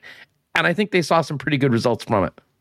Yeah, you know what? I would agree with the idea that he's not proactive in that way. I, I, I think he said it out loud, and he certainly demonstrated that he likes to make the minimum number of changes to his lines as possible when guys get hurt or things happen. And well, you're absolutely right. Nobody wants this situation where Blake Wheeler is, you know, recovering from COVID. Mark Scheifele is asymptomatic as far as the team's announced, and that's great. Um, you don't want these things to happen. But if they do happen, you want guys to prove that with different combinations and in more responsibility, they can get the job done. And I think Winnipeg's in a good position in that regard, where guys can get the job done. If you play Nick Ehlers more, good things will happen. Andrew Copp can hang in the top six. Pierre-Luc Dubois is having a strong start to a season, and Kyle Connor can continue to improve. I mean, from a level that's already offensively spectacular. This is good. This is a good um, lesson learned from a from a tough situation for the Winnipeg Jets. And I recognize that it's tough when you have your eight plus million dollar captain, the center of the, the heartbeat, the pulse of the team. You know, we're assuming he's coming back healthy and strong and, and to be the best Blake Wheeler that he can be at this stage of his career. You know, it's tough to pull a player like that off of the top line, um, moving more towards a second line sort of role. Uh, I, I see him based on five on five scoring production rates, more in a middle six, sort of a standard second line player right now, which is a change from a guy that's been elite for so long, right? Like we're seeing a slow and steady decline in that in that regard. And maybe it was last year's injury, maybe it wasn't. But if the level isn't there and other guys are pushing, well, then I think it benefits the Winnipeg Jets to continue to explore combinations that can work and just celebrate the fact that there are so many good players that can step in if needed. Well, and, and, you know, we, we're so used to, and and it's funny you mentioned the you know the comments about Copp. Is he a top six player? I mean, different coaches and teams you know, set up their lines differently. I mean, some throw it all. I mean, we're seeing Draisaitl and McDavid playing together. I mean, Tips really going all in on that top line with great success. But there are others, and Maurice has talked before about having pairs, you know, the pairs of players that are together. And I mean, whether Blake Wheeler is in in a different area, I, will tell you what. I mean, the Connor with Dubois pairing I thought was really intriguing last night, and that sort of opens up a whole new opportunity. And then you have players like Svechnikov on paper is not a top six player. I mean, he's guy, and in some ways, he's sort of found money for the Winnipeg Jets right now with the fact of how he came here and the way he is. But I mean, if you find a fit for a player like that that can be productive and help his line be successful playing up I mean, there are benefits to spreading out the wealth a little bit, at least among that top nine. And we haven't seen that a lot in the past. Although, I mean, I think we could also make an argument that the Lowry Copp pairing was much more than a third line, if you will, although maybe not in numbers. Um, but I think it's intriguing thinking about what a win like that and some of the looks that we've seen might mean going forward and the options to Paul Maurice when hopefully he gets his full complement of players healthy. Yeah, exactly. We might have a, an accidental cameo from from my dad returning with groceries here, unplanned. So right might, on. Uh, uh, just just so we're aware. Um, but at the at the same time, so we're talking about the diversity of options and the the idea of pairings. There's a lot of really good analytical work on that subject that started kind of with the question of when you have a Crosby or a McDavid or a Bergeron or these players that are so elite you know, and then you have a second player, a Marchand or a, a Draisaitl or a Malkin, for for example, um, or even a third that's at that kind of level. Do you get a better result from spreading them out or putting them uh, putting them uh, on the same line? And largely, the the research with elite players shows that you really only need one of the absolute elites on a line to make sure that it drives, and then maybe with the less elites, two is is solid. So I'm not sure if that exactly applies to the Winnipeg Jets because as good as Scheifele is, as good as Connor is or Ehlers, they're not in the McDavid Draisaitl uh, category individually. But I think the evidence still says find those pairings, make those pairings hum, and then you can be a little bit more interchangeable with the third player looking for chemistry. And you might even say that with Copp and Lowry, going back to a Brandon Tanev type, where he had speed to burn, but he wasn't necessarily the one winning those battles or making all of those smart area passes into good spaces. Copp and Lowry were were great, and he was, I think, a little bit more of a complementary player who had such a unique skill set that they were able to use it. And oftentimes, you find that in more elite situations as well, and that's where where you can have you know lesser players playing with with the elites. And all of this to say, you know, Paul Maurice has gone back to Old Faithful of Connor Scheifele and Wheeler time and time again, especially in the playoffs when when the chips are down, he goes to that. But we may be at a place and even though the research wasn't exactly about this type of situation, where Winnipeg can say there's a top nine, there are some pairings, maybe Connor and Dubois is a new one. It doesn't have to be Connor and Scheifele. Maybe Ehlers ends up there. Maybe other combinations do. There's room when you have good players to experiment, and it would be nice to see more of it. Uh, Murat, let's talk about the blue line for a minute. Uh, really like Nate Schmidt's game last night. I think he showed a lot of the things that you know the Winnipeg Jets were hoping to get in both ends last night. I mean, certainly chipped in on the offense, made some good plays. Um, but Josh Morrissey's performance, and Remis nailed this at the beginning. I mean, he uh, looks like a different player right now. I mean, the confidence that he's playing with, and I guess we'll never really know how much of it is just a fresh start this year after a difficult season on and off the ice last year for him. Uh, maybe it's the new pairings, the new talent that he's playing with. Um, but overall, I mean, just thoughts on Schmidt last night, but Morrissey overall for this season and where he's at right now compared to you know some struggles last year. Yeah, I'll start with Schmidt, who whose game I've largely liked. He's not the top flight, top end burner in terms of his top speed uh, that he was in Vegas, but the guy is still shifty and he's smart and he can make plays. He can make passes up ice, um, particularly on the power play. You know, he has a lot of fun. It seems kind of like looking off guys, looking one direction, passing the other, and he's put it on Josh Morrissey's tape time and time again with consistency. That's a play he's made um, since day one of camp. And on Josh Morrissey, by the way, in terms of his assertiveness, you know that was one of my most early observations on Twitter and on the in the articles, and I think we talked about it here as well. Like the guy's playing faster and more more assertive from day one of camp. So, um, you know, when I get onto my tangents, nah, I don't want to be that guy. But the point is, from from day one, he's been wiring that shot from Schmidt to him in the circle. Um, from day one, he's been skating a little bit more assertively and, and things like that. And I think that it's going to be still a process for him, uh, almost growing pains back into that top four defenseman. Um, you know, not every night's going to be perfect, but I think that that's the player he's going to be this season is a top four defenseman who's helping the team win. And he's wiring that particular one timer from Schmidt at the top. And as long as that continues to happen, he's going to produce on the power play in that unit. And, you know, there have been some cluster moments as they try to break the puck out of their own zone, and which applies to everybody on the Jets so far. But oftentimes it looks a whole lot better than it did last year as well. And so I'm, you know, I, I continue to be optimistic about that pairing as a top four duo. No, we all knew who the best defenseman for the Winnipeg Jets is, and uh, that's the guy in the pipes, Connor Hellebuyck. Big performance last night, and I mean, I don't know what it was like up in press row um, that early goal goes in, uh, you know, with everything that was around the team coming in, and there was a few, uh, you know, hands on the face in my section. I'll be honest, but I mean, the way that he responded last night, um, what a great sign it is for him personally, as well for the Winnipeg Jets. Exactly. I mean, Winnipeg in the last couple of seasons has essentially gone as far as Connor Hellebuyck has taken them. That not meant to discredit the performances of other players and the, the adversity that the team went through, but the team's been outmatched and he's been made to face a lot of rubber. We've we've documented that.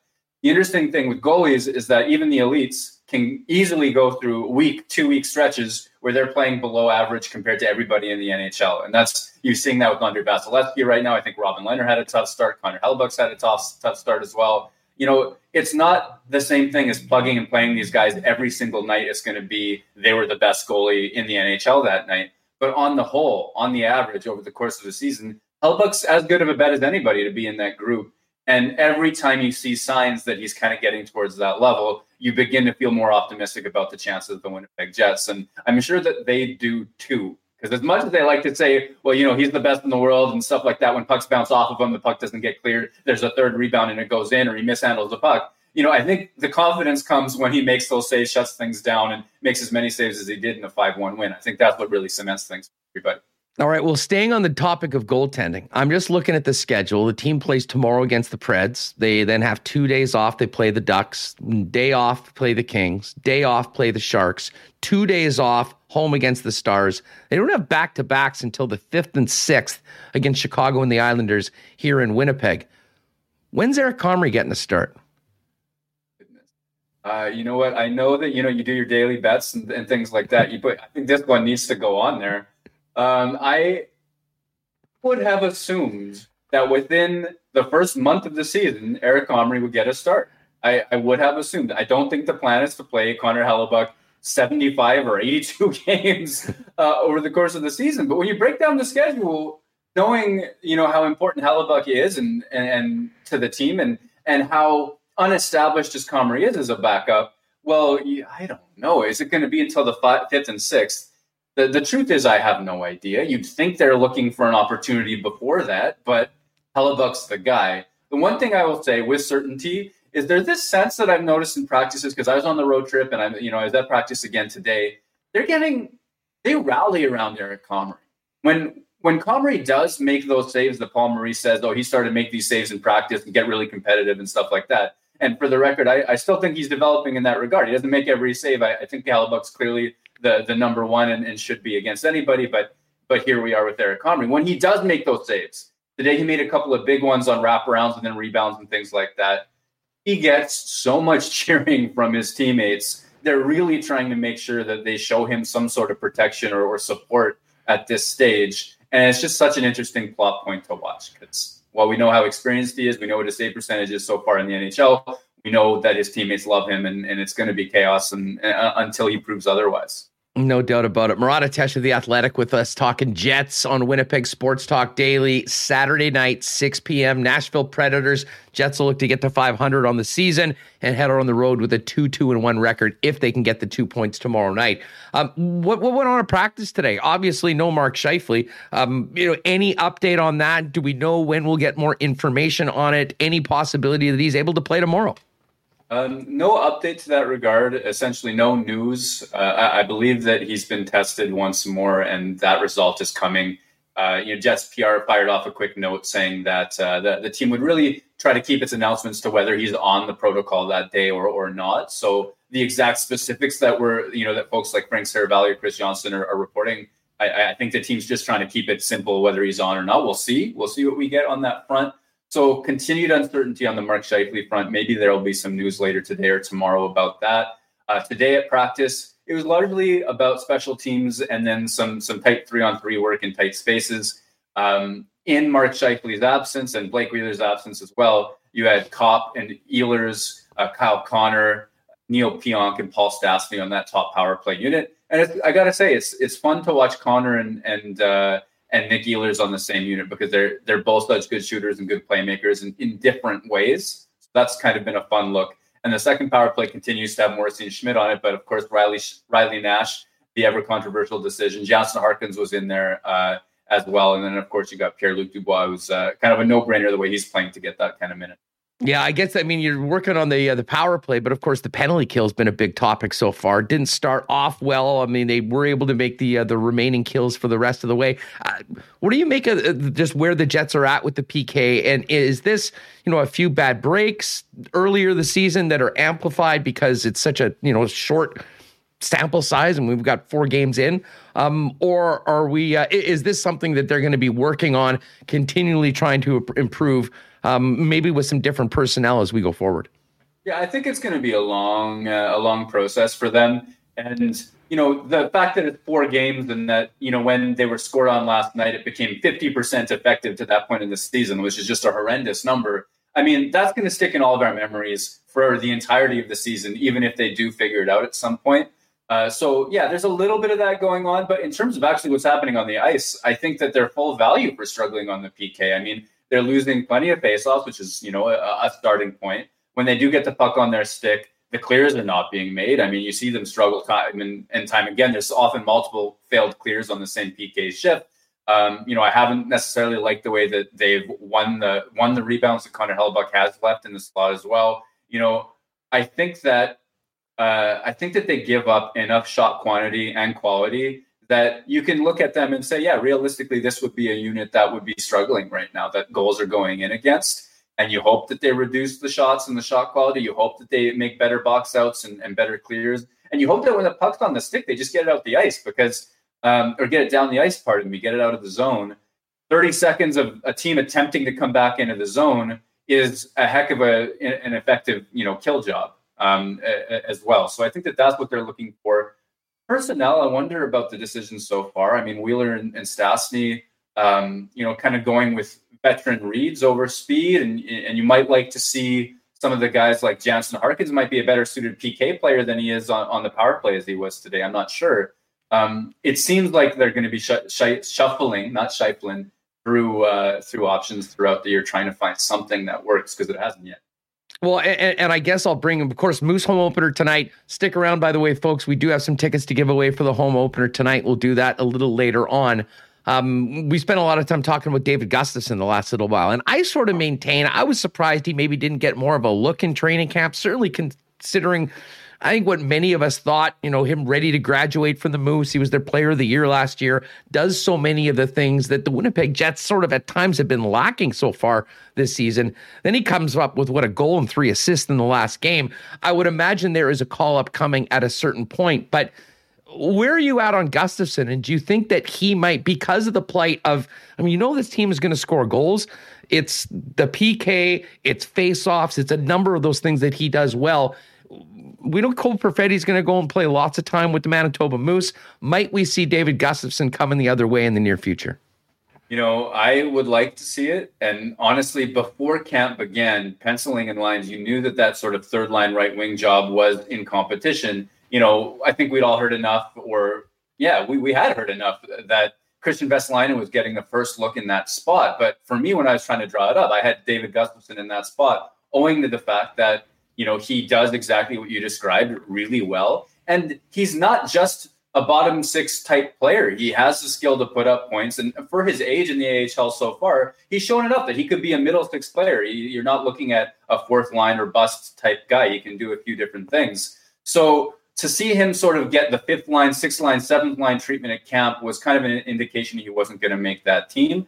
Uh, I think that I, we might need to see him tear things up in the AHL for an, a continued extended period of time before Paul Maurice starts to to look at that as well. Um, because I expect that Tony Nato was with a big club to stay. I think that the the veterans are probably the the order of the day.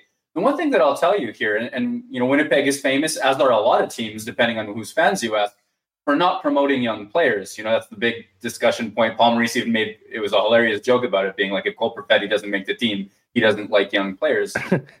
Well, David Gustafsson isn't a secret. You know, I've talked to people around the National Hockey League from other organizations who specifically asked about David Gustafsson this summer, thinking like we think that there's a really good player there. You know that that's somebody who we want to keep an eye on going forward, and that doesn't happen for no reason. You know what I mean? I think a lot of players have, or a lot of clubs have identified that there's this very good player who's probably going to be better than what he was even advertised at when when he was drafted by the Winnipeg Jets. And at some point, you know, uh, it might have to wait until next season. You you need to see players like Gustafsson, like Perfetti, et cetera, throughout um, begin to get those spots uh, with NHL action. I just think this is a veteran year as much as uh, Paul Maurice uh, would like it to be one. Well, I, I, mean, I'm with you on that. And, and, listen, I'm fully in on, you know, having young players play in the American Hockey League and be ready to, you know, excel there and then be ready to be National Hockey Leaguers. But David Gustafsson's done that. I mean, he really has. He was their player of the year last year. I mean, we talk about him being ready to graduate, and it doesn't seem like that opportunity's been. Ken was on, I don't know, yesterday or the day before, we were talking about this. And you know, his take on this is that at a certain point, Gustafsson's going to get the opportunity to call up, and it's going to be a one-way ticket. He's going to be staying with the with the Winnipeg Jets, and he'll leave the Moose dressing room behind. Um, you know, I guess I mean I would love to see that, and I think that would mean that he comes in and has the opportunity to really contribute. But I think you can certainly make the argument that He's done his time in the American Hockey League. He's done everything that's asked to him, and he would be a player that would be worthy of an opportunity. And like so many times, Murat, I mean, I guess it probably comes down to, you know, an unfortunate injury to somebody else that opens up a spot. He goes in and, you know, plays so well that, you know, the coach just can't take him out. Yeah, that's what it comes down to. And it it makes it ever so slightly not a meritocracy, is what it does. And I think that the culture of the NHL does involve putting in time and it does involve a certain amount of a hierarchy and a pecking order.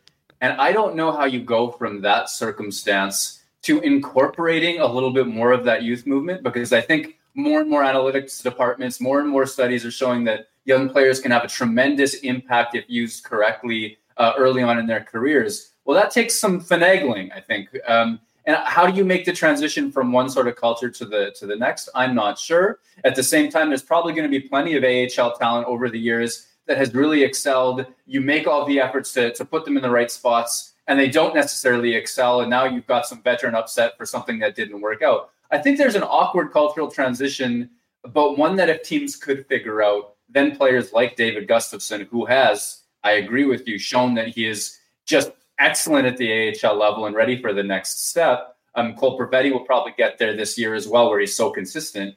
There's there's time for giving those players time, and so I'm curious. I just I don't expect it tomorrow. Yeah, no, I mean, I think it'll be something's going to happen. He'll get an opportunity, and I think uh, a lot of people, myself included, think that he's ready to, you know, contribute in the National Hockey League. And I think there's some areas with the Winnipeg Jets that his skill set would certainly be a benefit too. Last one for you. Uh, we spent all this time talking about the Jets. Uh, what are you expecting to see from the Predators tomorrow? Um, this is a, a team that we've seen so much over time. Haven't seen them last year. Um, and it seems like this is a team that's sort of in a, a bit of a transition phase, as much as they can transition right now with the amount of money that they've sunk into individuals like Ryan Johansen and Matt Duchene. Yeah, for me, they're a team where if you're looking at their playoff chances, you're kind of going, if Johansen reclaims his form, you know, if Matt Duchene reclaims his form, though he's been already offensively at, at, at times for Nashville already, if Eeli Tolvanen takes a step forward, I mean, he's a tremendous offensive player, but he'll probably give a lot back. And you start chaining all the ifs together, and you think to yourself, well, that's an awful lot of maybes. They're probably not necessarily going to be in that hunt. But I think so far this season, Johansen in particular has played particularly well. And uh, you know, maybe there's some enthusiasm there. We know Juuse Saros is a tremendous goaltender. You know, they're I think they're capable of doing damage on any given night when everybody's clicking. And so, you know, will it be as physical as the Central Division game Winnipeg played against Minnesota? I'm not sure, but depending on who's firing and how, it could be just as difficult from you know from a skilled perspective. Uh, hey, before we go, uh, what do you got coming up in the Athletic over the next little bit? And uh, plug the mailbag. I enjoyed that one. Yeah, d- divided a mailbag into two pieces. The first piece I, I gave to a, a, weekend night editor, and I was just I was so afraid to give them a big word count, so it was kind of a shorter one. The second one I had all the meat in it, and that's the one that this week, you know, we're talking about Cole Perfetti's situation in a few different ways. We're talking about uh, coaching decisions. We we get into the Moose a little bit. Their Calder Cup uh, aspirations and chances. Mark Scheifele, Kyle Connor's defense play. There's so much in there, and even we got Dom on board to write the rebuttal to my rebuttal basically saying, well, you know, he's got his uh, his model. I, I, had my criticism, and he got really thoughtful about his response. I think it would be well worth reading Dom Luszczyszyn's uh, uh, opinions of my opinions uh, because you get both sides of an argument, and it's really quite interesting to me. So that was fun. That's the the latest that I have up. And then I got some stories to tell, and I always I get precious about them before before they go up but I'll, I'll, have some some stories about Winnipeg Jets personalities in the in the next little while. Hopefully, I was very proud of the Cole Perfetti one um, with family. Hopefully, we can sort of reach that level a couple of times in the next. No, keep on cranking it out, man. It's great stuff. If you're not already subscribing to The Athletic, what are you waiting for? That's where you'll find all of Murat's content. And of course, you can follow him on Twitter at WPG Murat. You have a great Friday night, my friend, and uh, enjoy the game tomorrow. Thank you, Huss. Have a great one. Great stuff. There he is, Murat Ates of The Athletic, joining us on Winnipeg Sports Talk Daily. Always love having Murat on the program, and um, we'll certainly uh, chop it up with him again next week here on WST. Uh, big thanks to Knott Autocorp. I know lots going on over at Knott right now. The Winnipeg Car Lab is open. They're doing wraps, they're putting rims on, tinting, striping, all of that stuff. If you're looking to uh, maybe modify your vehicle, um, but if you're looking for a new vehicle, why not get into the car of your dreams at a great price with the help of the Knott team over at, Waverly and McGillivray? You can also find out everything going on at Knott online over at knott.ca. Uh, Blizzard weather? Maybe not. Hopefully, we're not actually having any blizzards outside. It's much preferable to be having a blizzard in your stomach. You can get those delicious ice cream treats at your local Nick and Nicky DQ. Four locations in Winnipeg DQ Niverville, DQ Northgate, DQ Polo Park, and DQ St. Anne's. Pop by for an ultimate grill burger, maybe some of the chicken fingers. Very underrated. And if you've got an event coming up, be the hero Roll in with a DQ ice cream cake. You can order that sucker in advance so you have it ready to pick up. Hit them up on Instagram at DQ Manitoba.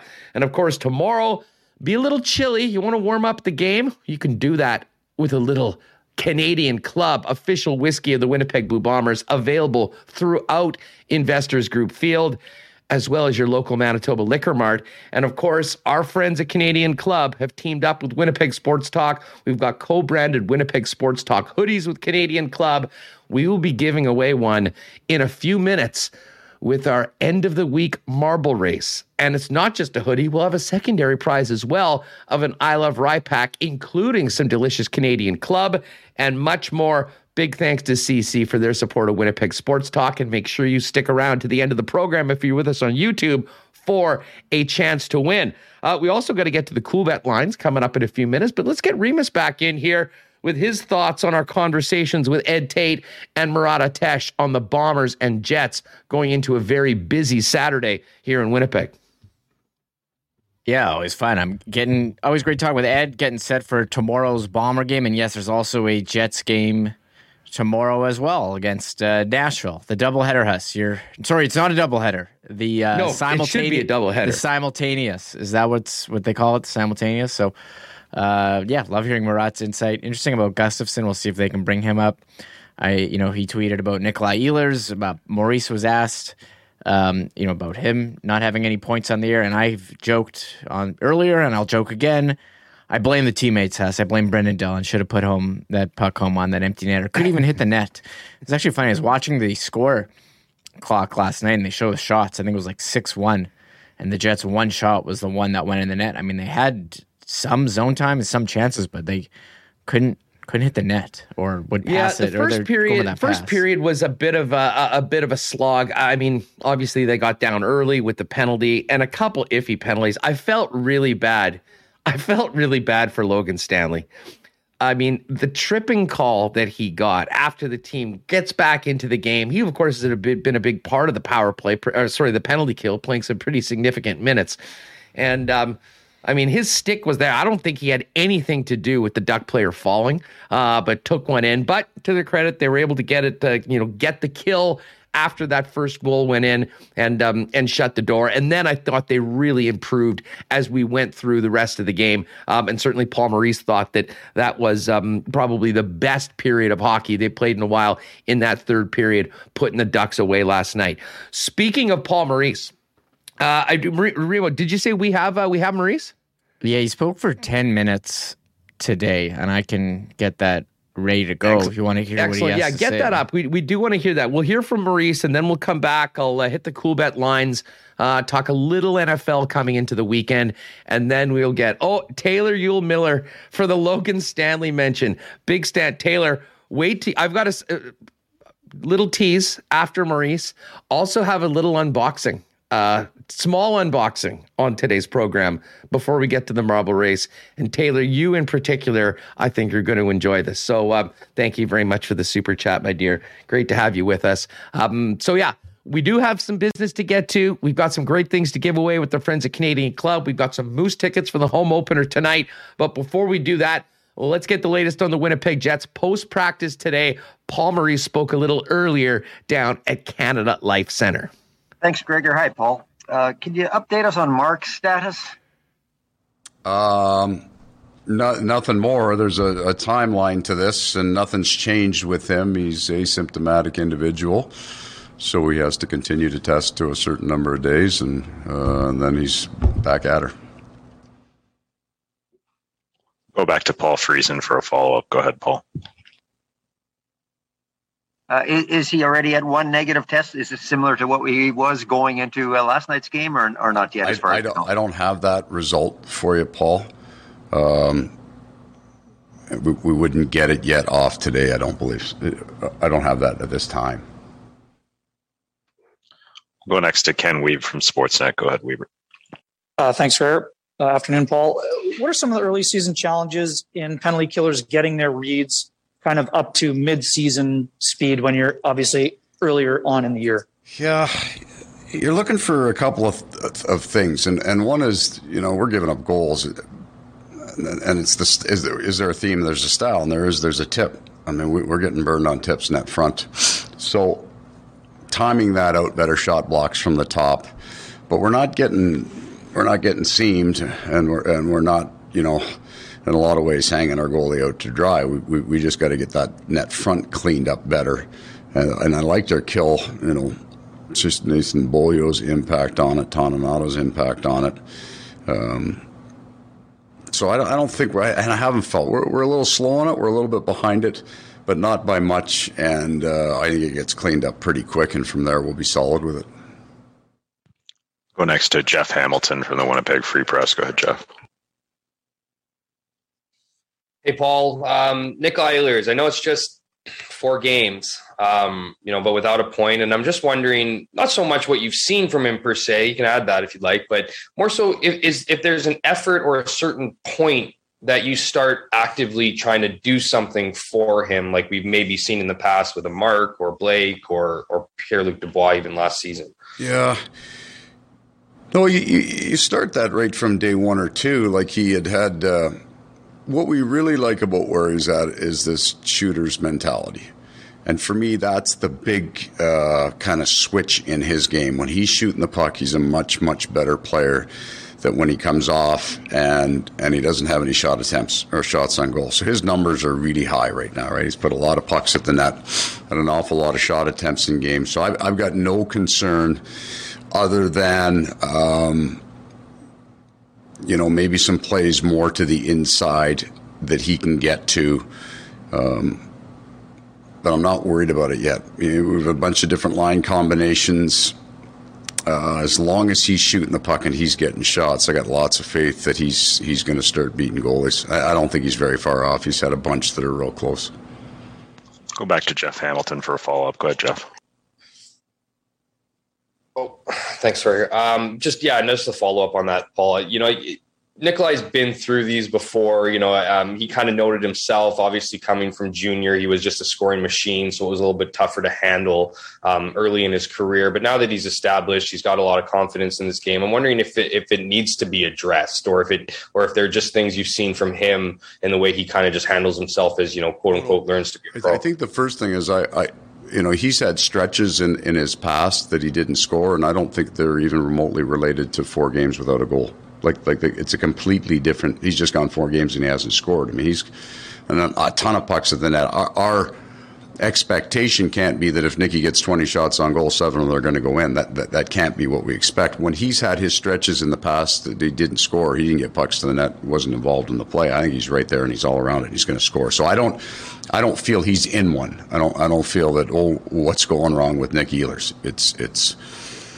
He's putting up a lot of pucks. His line mates, who he's playing with, seem to be putting a lot of pucks in the net, and that's you know is the line scoring that he's on. Uh, big one last night, the game winner. So it's good enough. I'm not worried about him. Go next to Ken Wiebe from Sportsnet. Go ahead, Weaver.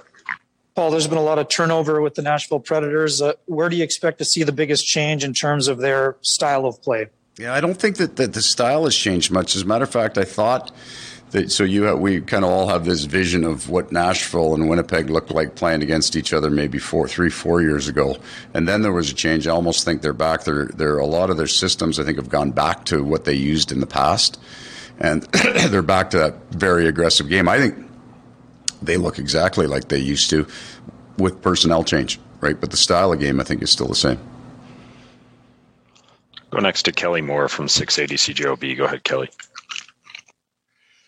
Hey, Paul. Uh, last night, with respect to the uh, number of shots and the number of shot attempts, they can be sometimes alarming. But in terms of the quality of those shots, were you comfortable with what was allowed last night uh, in the game against Anaheim? And is that one of those situations where you know teams will be firing away as well? Yeah, I, I mean that's hmm, it's an interesting uh, kind of exercise, right? We gave up 12 even strength shots against them. I think we gave up 22 shots against them in game one, lost 4 1, and then got outshot in a game.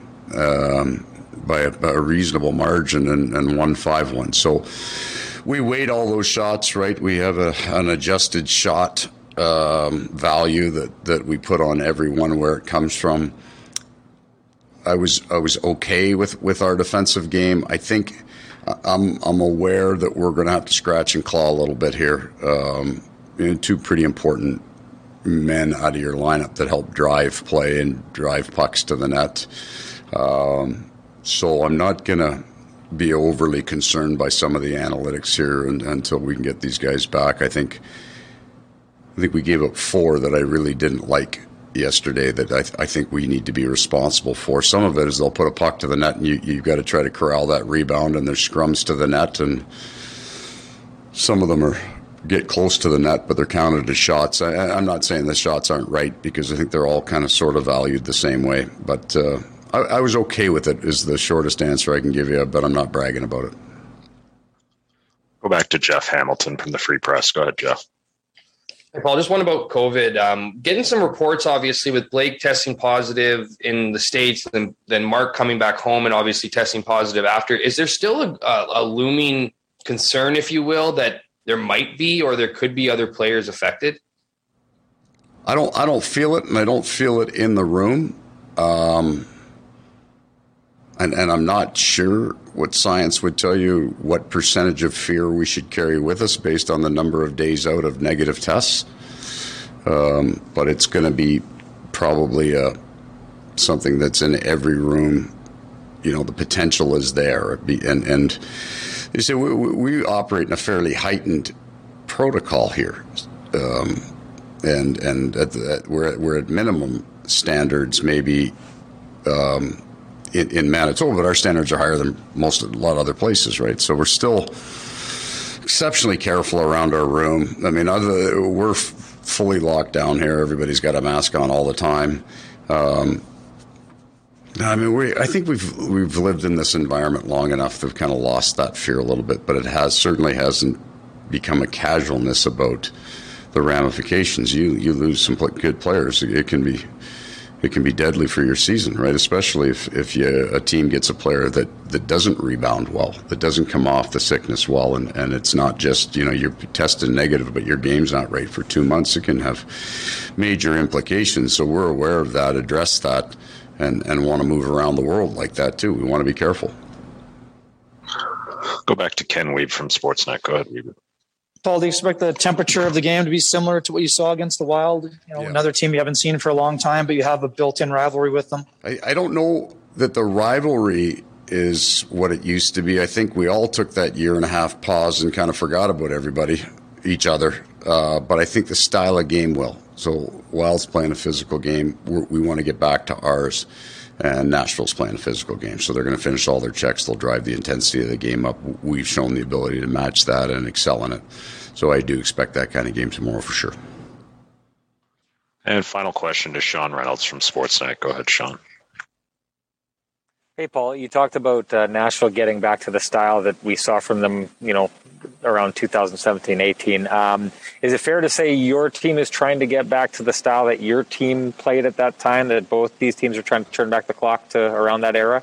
Yeah, I think that's just natural Central Division hockey. There's a big difference in the style of play, and the teams then build themselves for that you have to you have to be aware of that when you're playing in this division. So I, I think that, that we will get back to that. I'd, I'd love to be playing far more Central Division games right now if we could. If there's a positive, you know, we're going to get a couple of West Coast trips off our books early in the season, um, which you like because the the time change is tough to deal with. So. Um, but you'd like to be in the Central now because I think if you can play that game regularly, you can win a lot of hockey. All right, there's the coach, Paul Maurice, from uh, a little earlier today, post practice for the Winnipeg Jets. Jets back in action tomorrow, 6 p.m. against the Nashville Predators. And of course, as uh, he was asked right off the bat, any updates on Mark Scheifele? Um, know, they're hoping that he tests negative twice and can play. Um, but we probably won't have any clarity on that until at some point tomorrow. Um, and obviously, fingers are crossed that Scheifele can get back in. But the guys that were in the lineup last night stepped up, got the win, and the Jets will look to try to get to 500 tomorrow before heading back to California for uh, the second road trip of the season. All right, folks. Um, we are going to okay, Remis, Let's get Remo back in here. Um, we need to figure out. So we've got the marble race coming up Fridays. For those of you that have not been in here before, um, we like to uh, we like to take care of our people we have, courtesy of our friends at Canadian Club, one of the new Winnipeg Sports Talk hoodies, branded with our friends at Canadian Club, the official whiskey of the Winnipeg Blue Bombers, and this will be first place today, the hoodie. Second place will be an I Love Rye package. We've got a few neat little trinkets, and most importantly, a bottle of Canadian Club. And then third prize will be tickets for the Moose game tonight. Now, I, I almost think, Remo, maybe we should do the Moose draw separately because I have four tickets. They're great seats for the game tonight, but I'm not sure. You know, some people may be able to. Uh, yes, Mark, we do have some double X's. Um, they're uh, they're sweet. So uh, yeah, right now we've got. I mean, it's limited edition. I think we've got four or five of each size. So as they go, they go. But uh, as of right now, we're fully stocked. So uh, yeah, if you're even up to a double XL, we've got you. We've got you taken. Um, but I, am trying to think, or maybe people, if they want to just uh, hit me with a with an Instagram or uh, or a tweet, um, and I can just pick a winner from that because I do want people that can make the Moose game um, to win those tickets. And I realized that you know obviously you can pick the uh, you can pick the hoodie up anytime, but might not necessarily uh, to do that. So I tell you what, folks, if you're on Twitter and you'd like to go to the game tonight, uh, let me know. I've got four great seats for the game. Uh, just send me a tweet at Hustlerama.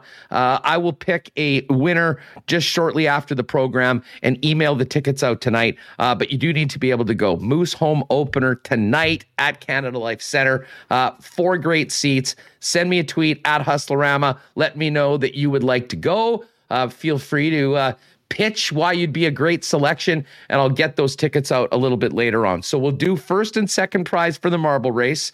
And uh, Remo, I guess we should get going right now. We need to. Uh, we need people. Everyone that's going on. Yes, Taylor, just hang tight. The unboxing will take place while we get things going. But uh, what is it going to be? Uh, marbles? Exclamation mark marbles? Exactly, exactly. So, so if you want to go to the Moose game tonight, get on Twitter. I guess you can use Instagram as well oh. if you want. At Hustlerama, send me a message. I will pick a winner right after the program and send you the seats. Four great seats, center ice for tonight's Moose home opener. So we'll do that. But uh, yes, so do do we ha- do we have it going on? I was I was oh, muted. You're there. you're I'll, muted. All I said was um, don't include the time sensitive Moose tickets in with the giveaway. You, you didn't miss anything. The last two, yeah. luckily the last two times I've muted myself, I've said nothing. So haven't I'm, had a great fire like, take like uh, some of the other times you've I'm muted like yourself. normally, yeah, when I go on a great uh, rant and uh, mute it. Yeah. So here, let me just everyone's doing exclamation marble, so I'm just going to enable it because. Yeah, enable it, folks. If don't if you've done it already, yeah. it's not going to work because we haven't enabled it. We will let you know.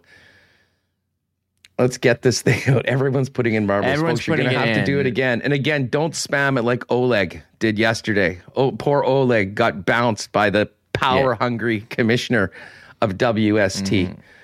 Um, there it is, folks. Okay, so the entry to the Marble Race raffle is started for viewers. Use marbles to enter. So now is the time where you need to put in exclamation mark marbles. Mm-hmm. We'll give you a couple minutes to get that. Um, meanwhile, we'll get to the Coolbet lines for tonight. Um, four games in the National Hockey League. Edmonton, man, they're looking good so far. Connor McDavid just tearing up the league. Speaking of which, he opened it as, as a two to one favorite to win the Hart after 11 points in four, four games. He's now even money to win the Hart Trophy, and uh, still probably a pretty safe bet. They'll look to get to five and zero. Oh. They're a plus one twelve underdog taking on the Golden Knights. Uh, the Kings plus one thirty seven dogs on the road to the Dallas Stars, who are at minus one sixty one. And the undefeated Buffalo Sabres still not getting any love from the bookies, plus 175 underdogs at home, taking on the Boston Bruins, who are a big minus 208 favorite. And the one other game tonight, Leafs, heavy, heavy home favorite, minus 238. Sharks plus 200 on the games. A big slate of National Football League action.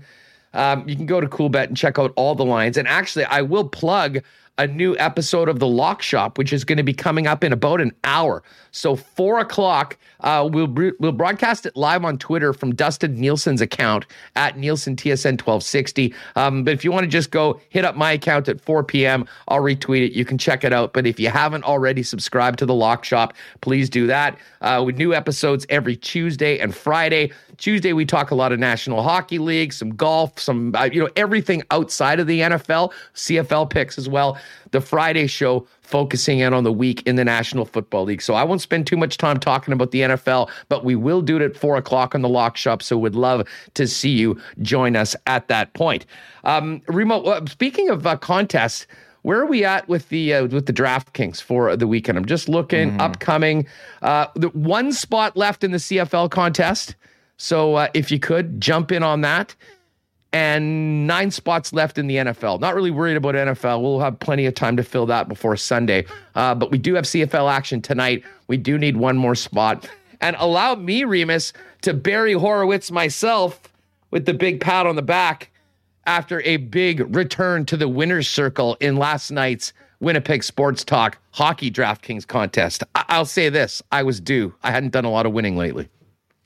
Well done. Yeah, it seems like if you're playing DraftKings, um, just take Connor McDavid and figure it out because he's been unbelievable. I've been taking him. I I stacked uh, Draisaitl in that lineup that I put in our contest, and uh, he got a big fat zero which is amazing considering they scored five goals and everyone else got in on them. But yeah, congrats to you.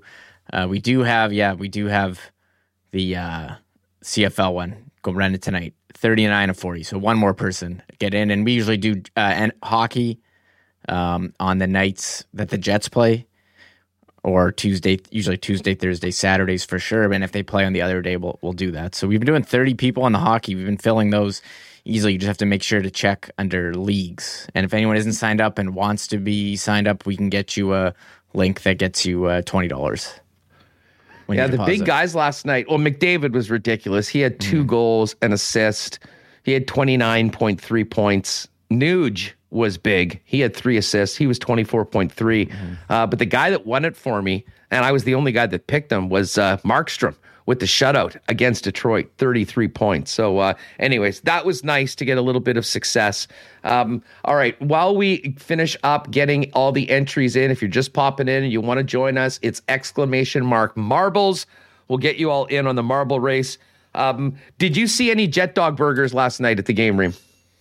Uh, yeah, and just want to give everyone a shout out too. Make sure you're subscribed to the channel if you're entering in the marble race. Oh yeah, yeah, yeah, definitely. Yeah, if you haven't already, sorry, I should have yeah, mentioned that. I put up the make thing. sure you, you, the the red. You just see it, perfect little uh, icon that we've got now on Winnipeg Sports mm. Talk. Red subscribe button. Um, make sure you're subscribed to be into the marble race, yeah. and uh, of course, tell a friend about Winnipeg Sports Talk as well. So cool. I saw a bunch of people at the game last night. A couple people that knew me. A couple people saying, "Hey, what's going on? What are you doing?" And uh, found out, oh wow, this daily sports talk is still happening in Winnipeg? Yeah, right here, one o'clock every day on YouTube in your podcast feed in and around 3 p.m.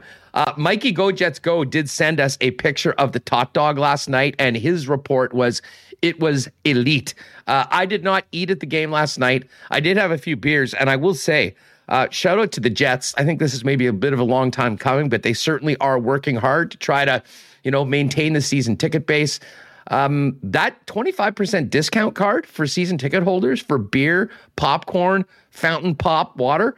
That was a real nice ad. And, uh, you know, I talked to a few people that took advantage of it last night. Very easy to do. And, uh, you know, if you're having a few, you can save, you know, 10, 15 bucks if, uh, if you're really getting after it or buying for a couple folks. So uh, that was a real nice addition. Uh, I know you were in season tickets last night. Did you, did you use the card ream? My dad used it and got a, um, got a, what's it called?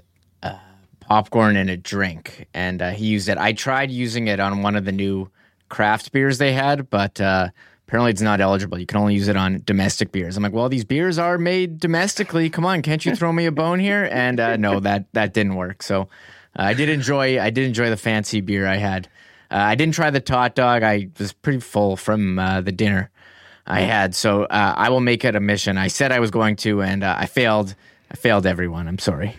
Well, uh, uh, Nicole J said the top dog was a plus. That is absolute. I'm going to be definitely hitting that one, uh, uh hitting that one up. Uh, maybe, uh, maybe tomorrow. Um, Leighton asking Huss, which game am I going to at six o'clock Saturday? You know, I mean, I've got my season tickets for the Jets. I've got a ticket for the Bombers. Um, I know my folks are in the same position as season ticket holders for both that are trying to decide uh, it's going to be a game time decision. We'll kind of see who can use my other seats. But as I said, now I'm getting triggered again. It's just a BS choice or decision that fans are going to have to make. And unfortunately, we're going to have to do the same damn thing in two weeks for November 6th. And I think it'll really hurt the Bombers because at that point, all the focus is going to be on the West Final on the 5th of December. So, um, so uh, a- anyways, I- I'm hoping that the crowds aren't hurt too much for both but you know i think we've got a real struggle going on right now to try to fill buildings uh, you know industry wide um, so, anyways, this a little unnecessary, not fair to the fans, but we've talked a lot about that yeah. uh, so Spe- far this week. Speaking of that, um, the Jets game wasn't a sellout yesterday. They announced at like thirteen eight eight eight or something around there, thirteen eight hundred. Um, I think that's kind of consistent with what other Canadian arenas uh, have been. Um, not not selling yeah. out. Well, the it's Leafs just... the Leafs didn't sell out any of their mm-hmm. first three games. The Habs had yeah. five thousand empty seats for their second game of the year, and I mean it's a it's a concern, and maybe more so here because we have such a small population. We sort of lean on people to be there, and you know it's unfortunate that some people have sort of decided to to give up their tickets. Hopefully, we'll get back to a full building night in and night out right now, but you know we're not there, and obviously we're still in a pandemic. Mm-hmm. Not to mention I'm not going to get into the whole vaccine stuff, but I mean, there are still people that are hesitant or have resisted getting it and they can't go. So, um, all of that's conspiring to be a very difficult situation right now for filling the building. Uh, but hopefully, we'll get some great crowds for the rest of the season, some big wins, and uh, most importantly, good times with our friends back at the arena or the stadium for both of the teams here in uh, in Winnipeg. All right, Reem, you want to finish up the uh, you want to finish up the um, close the contest and get her ready to go? Yeah, and we did have someone ask how to sub on iPhone. Uh, close the chat, and then all your options to like and subscribe come up. So that's to everyone out there watching on iPhone. Make sure you close the chat, and then you can pick. And I believe the subscribe button will be next to our name. So yes, the chat covering up all those valuable buttons that help this channel grow. So thank you everyone for your support. We're 176 likes according to my my tracker here. Oh, 183 now. So it's perfect. It's perfect. Yeah, let's get that up to two bills for today. If you're uh, if you're in with us, hit the subscribe button, give us a thumbs up, and put in exclamation mark marbles to get in for the world famous Winnipeg Sports Talk marble race. All right, Remo, close the chat, get everything ready for the marble race. And I will now do. It's been a little while since we've done an unboxing, and I have been waiting for, I believe, what this item is. As I said, I haven't opened it yet. Uh, I made my first ever eBay purchase. And I know Remis is a big eBay guy. I am not, uh, but I had to get an account to purchase this. Taylor, you're to love this. Here we are opening it up inside my thing. How about this, folks? The Logan Stanley Young Guns card. Last year's Upper Deck Extended so they did the Upper Deck Series 1, Upper Deck Series 2. Stanley wasn't in either. And then they did this extra set, which I don't think had a huge amount of um, uh, distribution. But this is the Logan Stanley rookie card. So uh, I threw it down, had to get Big Stan in the collection. So, Taylor, there you are. You can look it up online. I know you're jealous right now. Everyone is. Big Stan added to the collection. Logan Stanley of the Winnipeg Jets. That is not going to be in the marble race. This is a personal personal heirloom. I'll take this one to the grave uh, going forward. All right, Tyson Duchar, how much I want? It's a 10 mint. I don't know. No, it's not graded. How's um, the corners? What's the centering like? We want to know the corners. Details. Excellent centering. You know, it it is. It's a near mint nine nine five. That's what we'll go with. Mint near mint nine five the Logan Stanley Young Guns Winnipeg Jets card. Uh, all right, are we ready to do some uh, Taylor? I knew you'd love that. Um, all right, are we ready to do some marbles for Canadian Club, Remis? I'm firing it up, and I've made so we've had some issues with losing frame rate the last couple ones, and I've tried to do what I can. I guess we just have too many marbles on the track, but we're gonna make it. Uh, we're gonna make it go. Perfect, perfect. All right. Well, thanks to everyone that entered. A big thanks to Canadian Club. A good luck to everyone to win one of these Winnipeg Sports Talk hoodies, uh, as well as a secondary prize, which, to be honest, is right there with the main prize of the I Love Rye package, including some of the good stuff the official whiskey of the Winnipeg Blue Bombers and Winnipeg Sports Talk Canadian Club. All right. Owen Loney, card has tripled in value since you touched it, Us. yeah, that's right. Joey Panks, Fridays are for marbles. Absolutely. Uh, and then I think this meant didn't buy one for Taylor. And then she showed it and put away me, me, me, me. Ah, lots of lots of fun with the Logan Stanley card. Taylor, again, president of the uh, Big Stan fan club and a mainstay here in the chat. All right, oh. Commish, let's do this. Chris Vermette says we haven't updated in a while. The Molson Cup in the Hawerchuk option is up to nine forty nine. If you're looking for a new cereal bowl, ooh, yeah. If that thing, if that thing doesn't get above a grand, I'm getting it.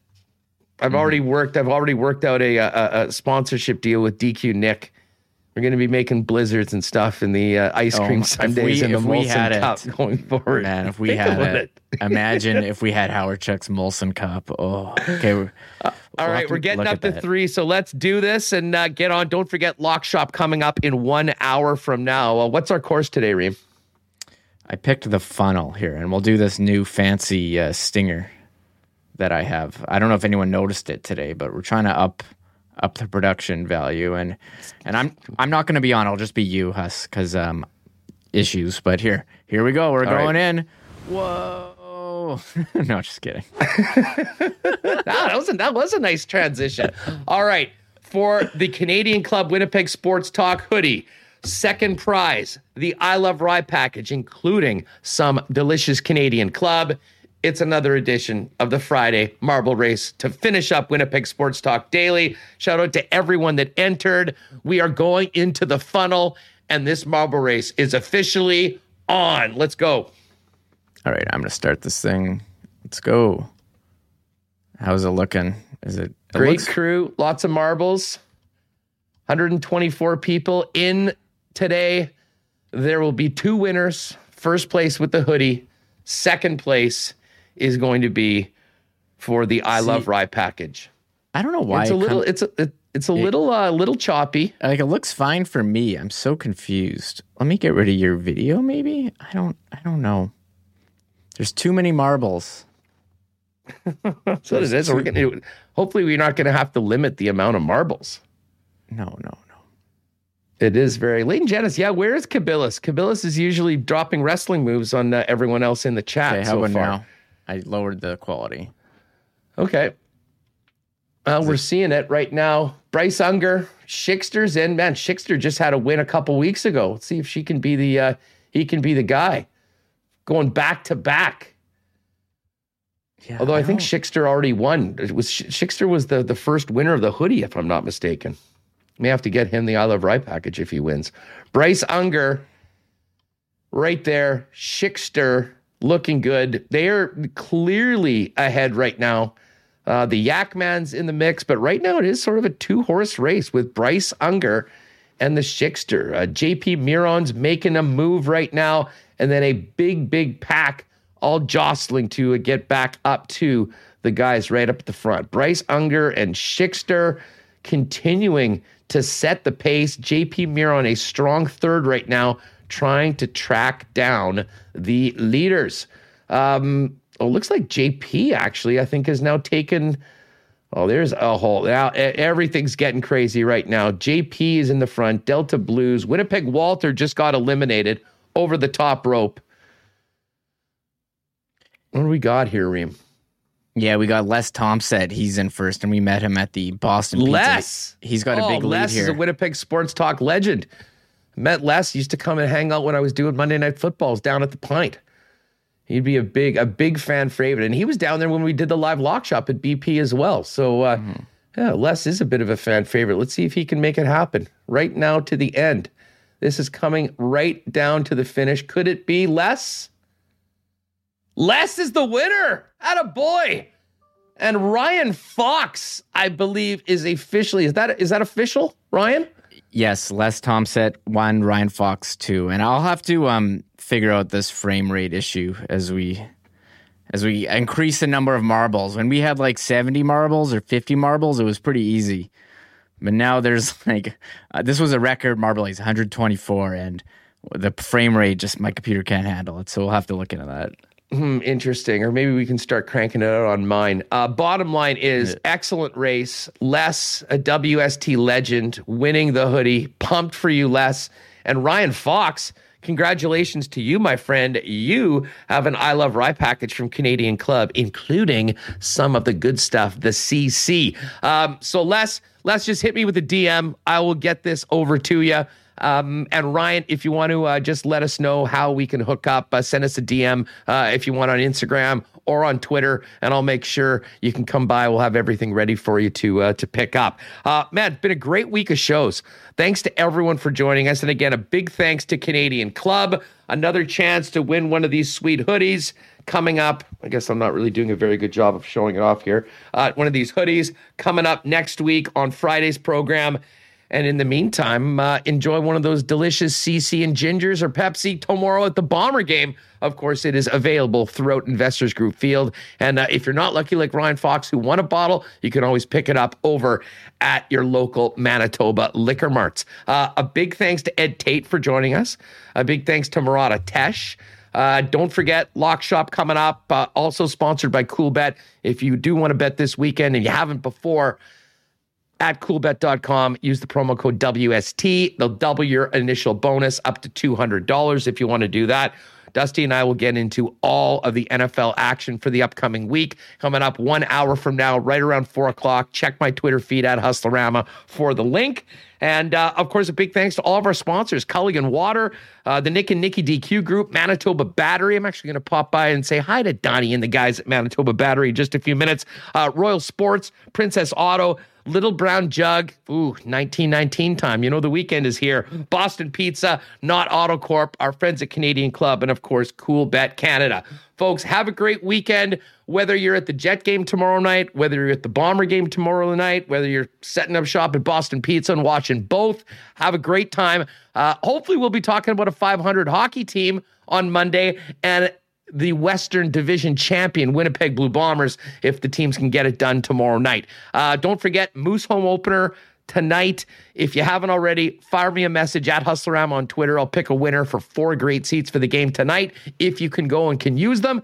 And other than that, shout out to Remis for the great job this week and everyone joining in the chat. Make sure you've hit that red subscribe button. And on the weekend, do us a favor. Tell a friend that doesn't know about Winnipeg Sports Talk about how they can get all Winnipeg Sports Talk content every day right here on WST via podcast or, of course, on YouTube. Folks, have a great weekend. We'll be back at it Monday afternoon, 1 p.m., right here on Winnipeg Sports Talk Daily. Oh, my God. Oh! Shut it down. Let's go home. Thanks for tuning in to Winnipeg Sports Talk Daily. Make sure to subscribe on YouTube and your favorite podcast feed at winnipegsportstalk.com.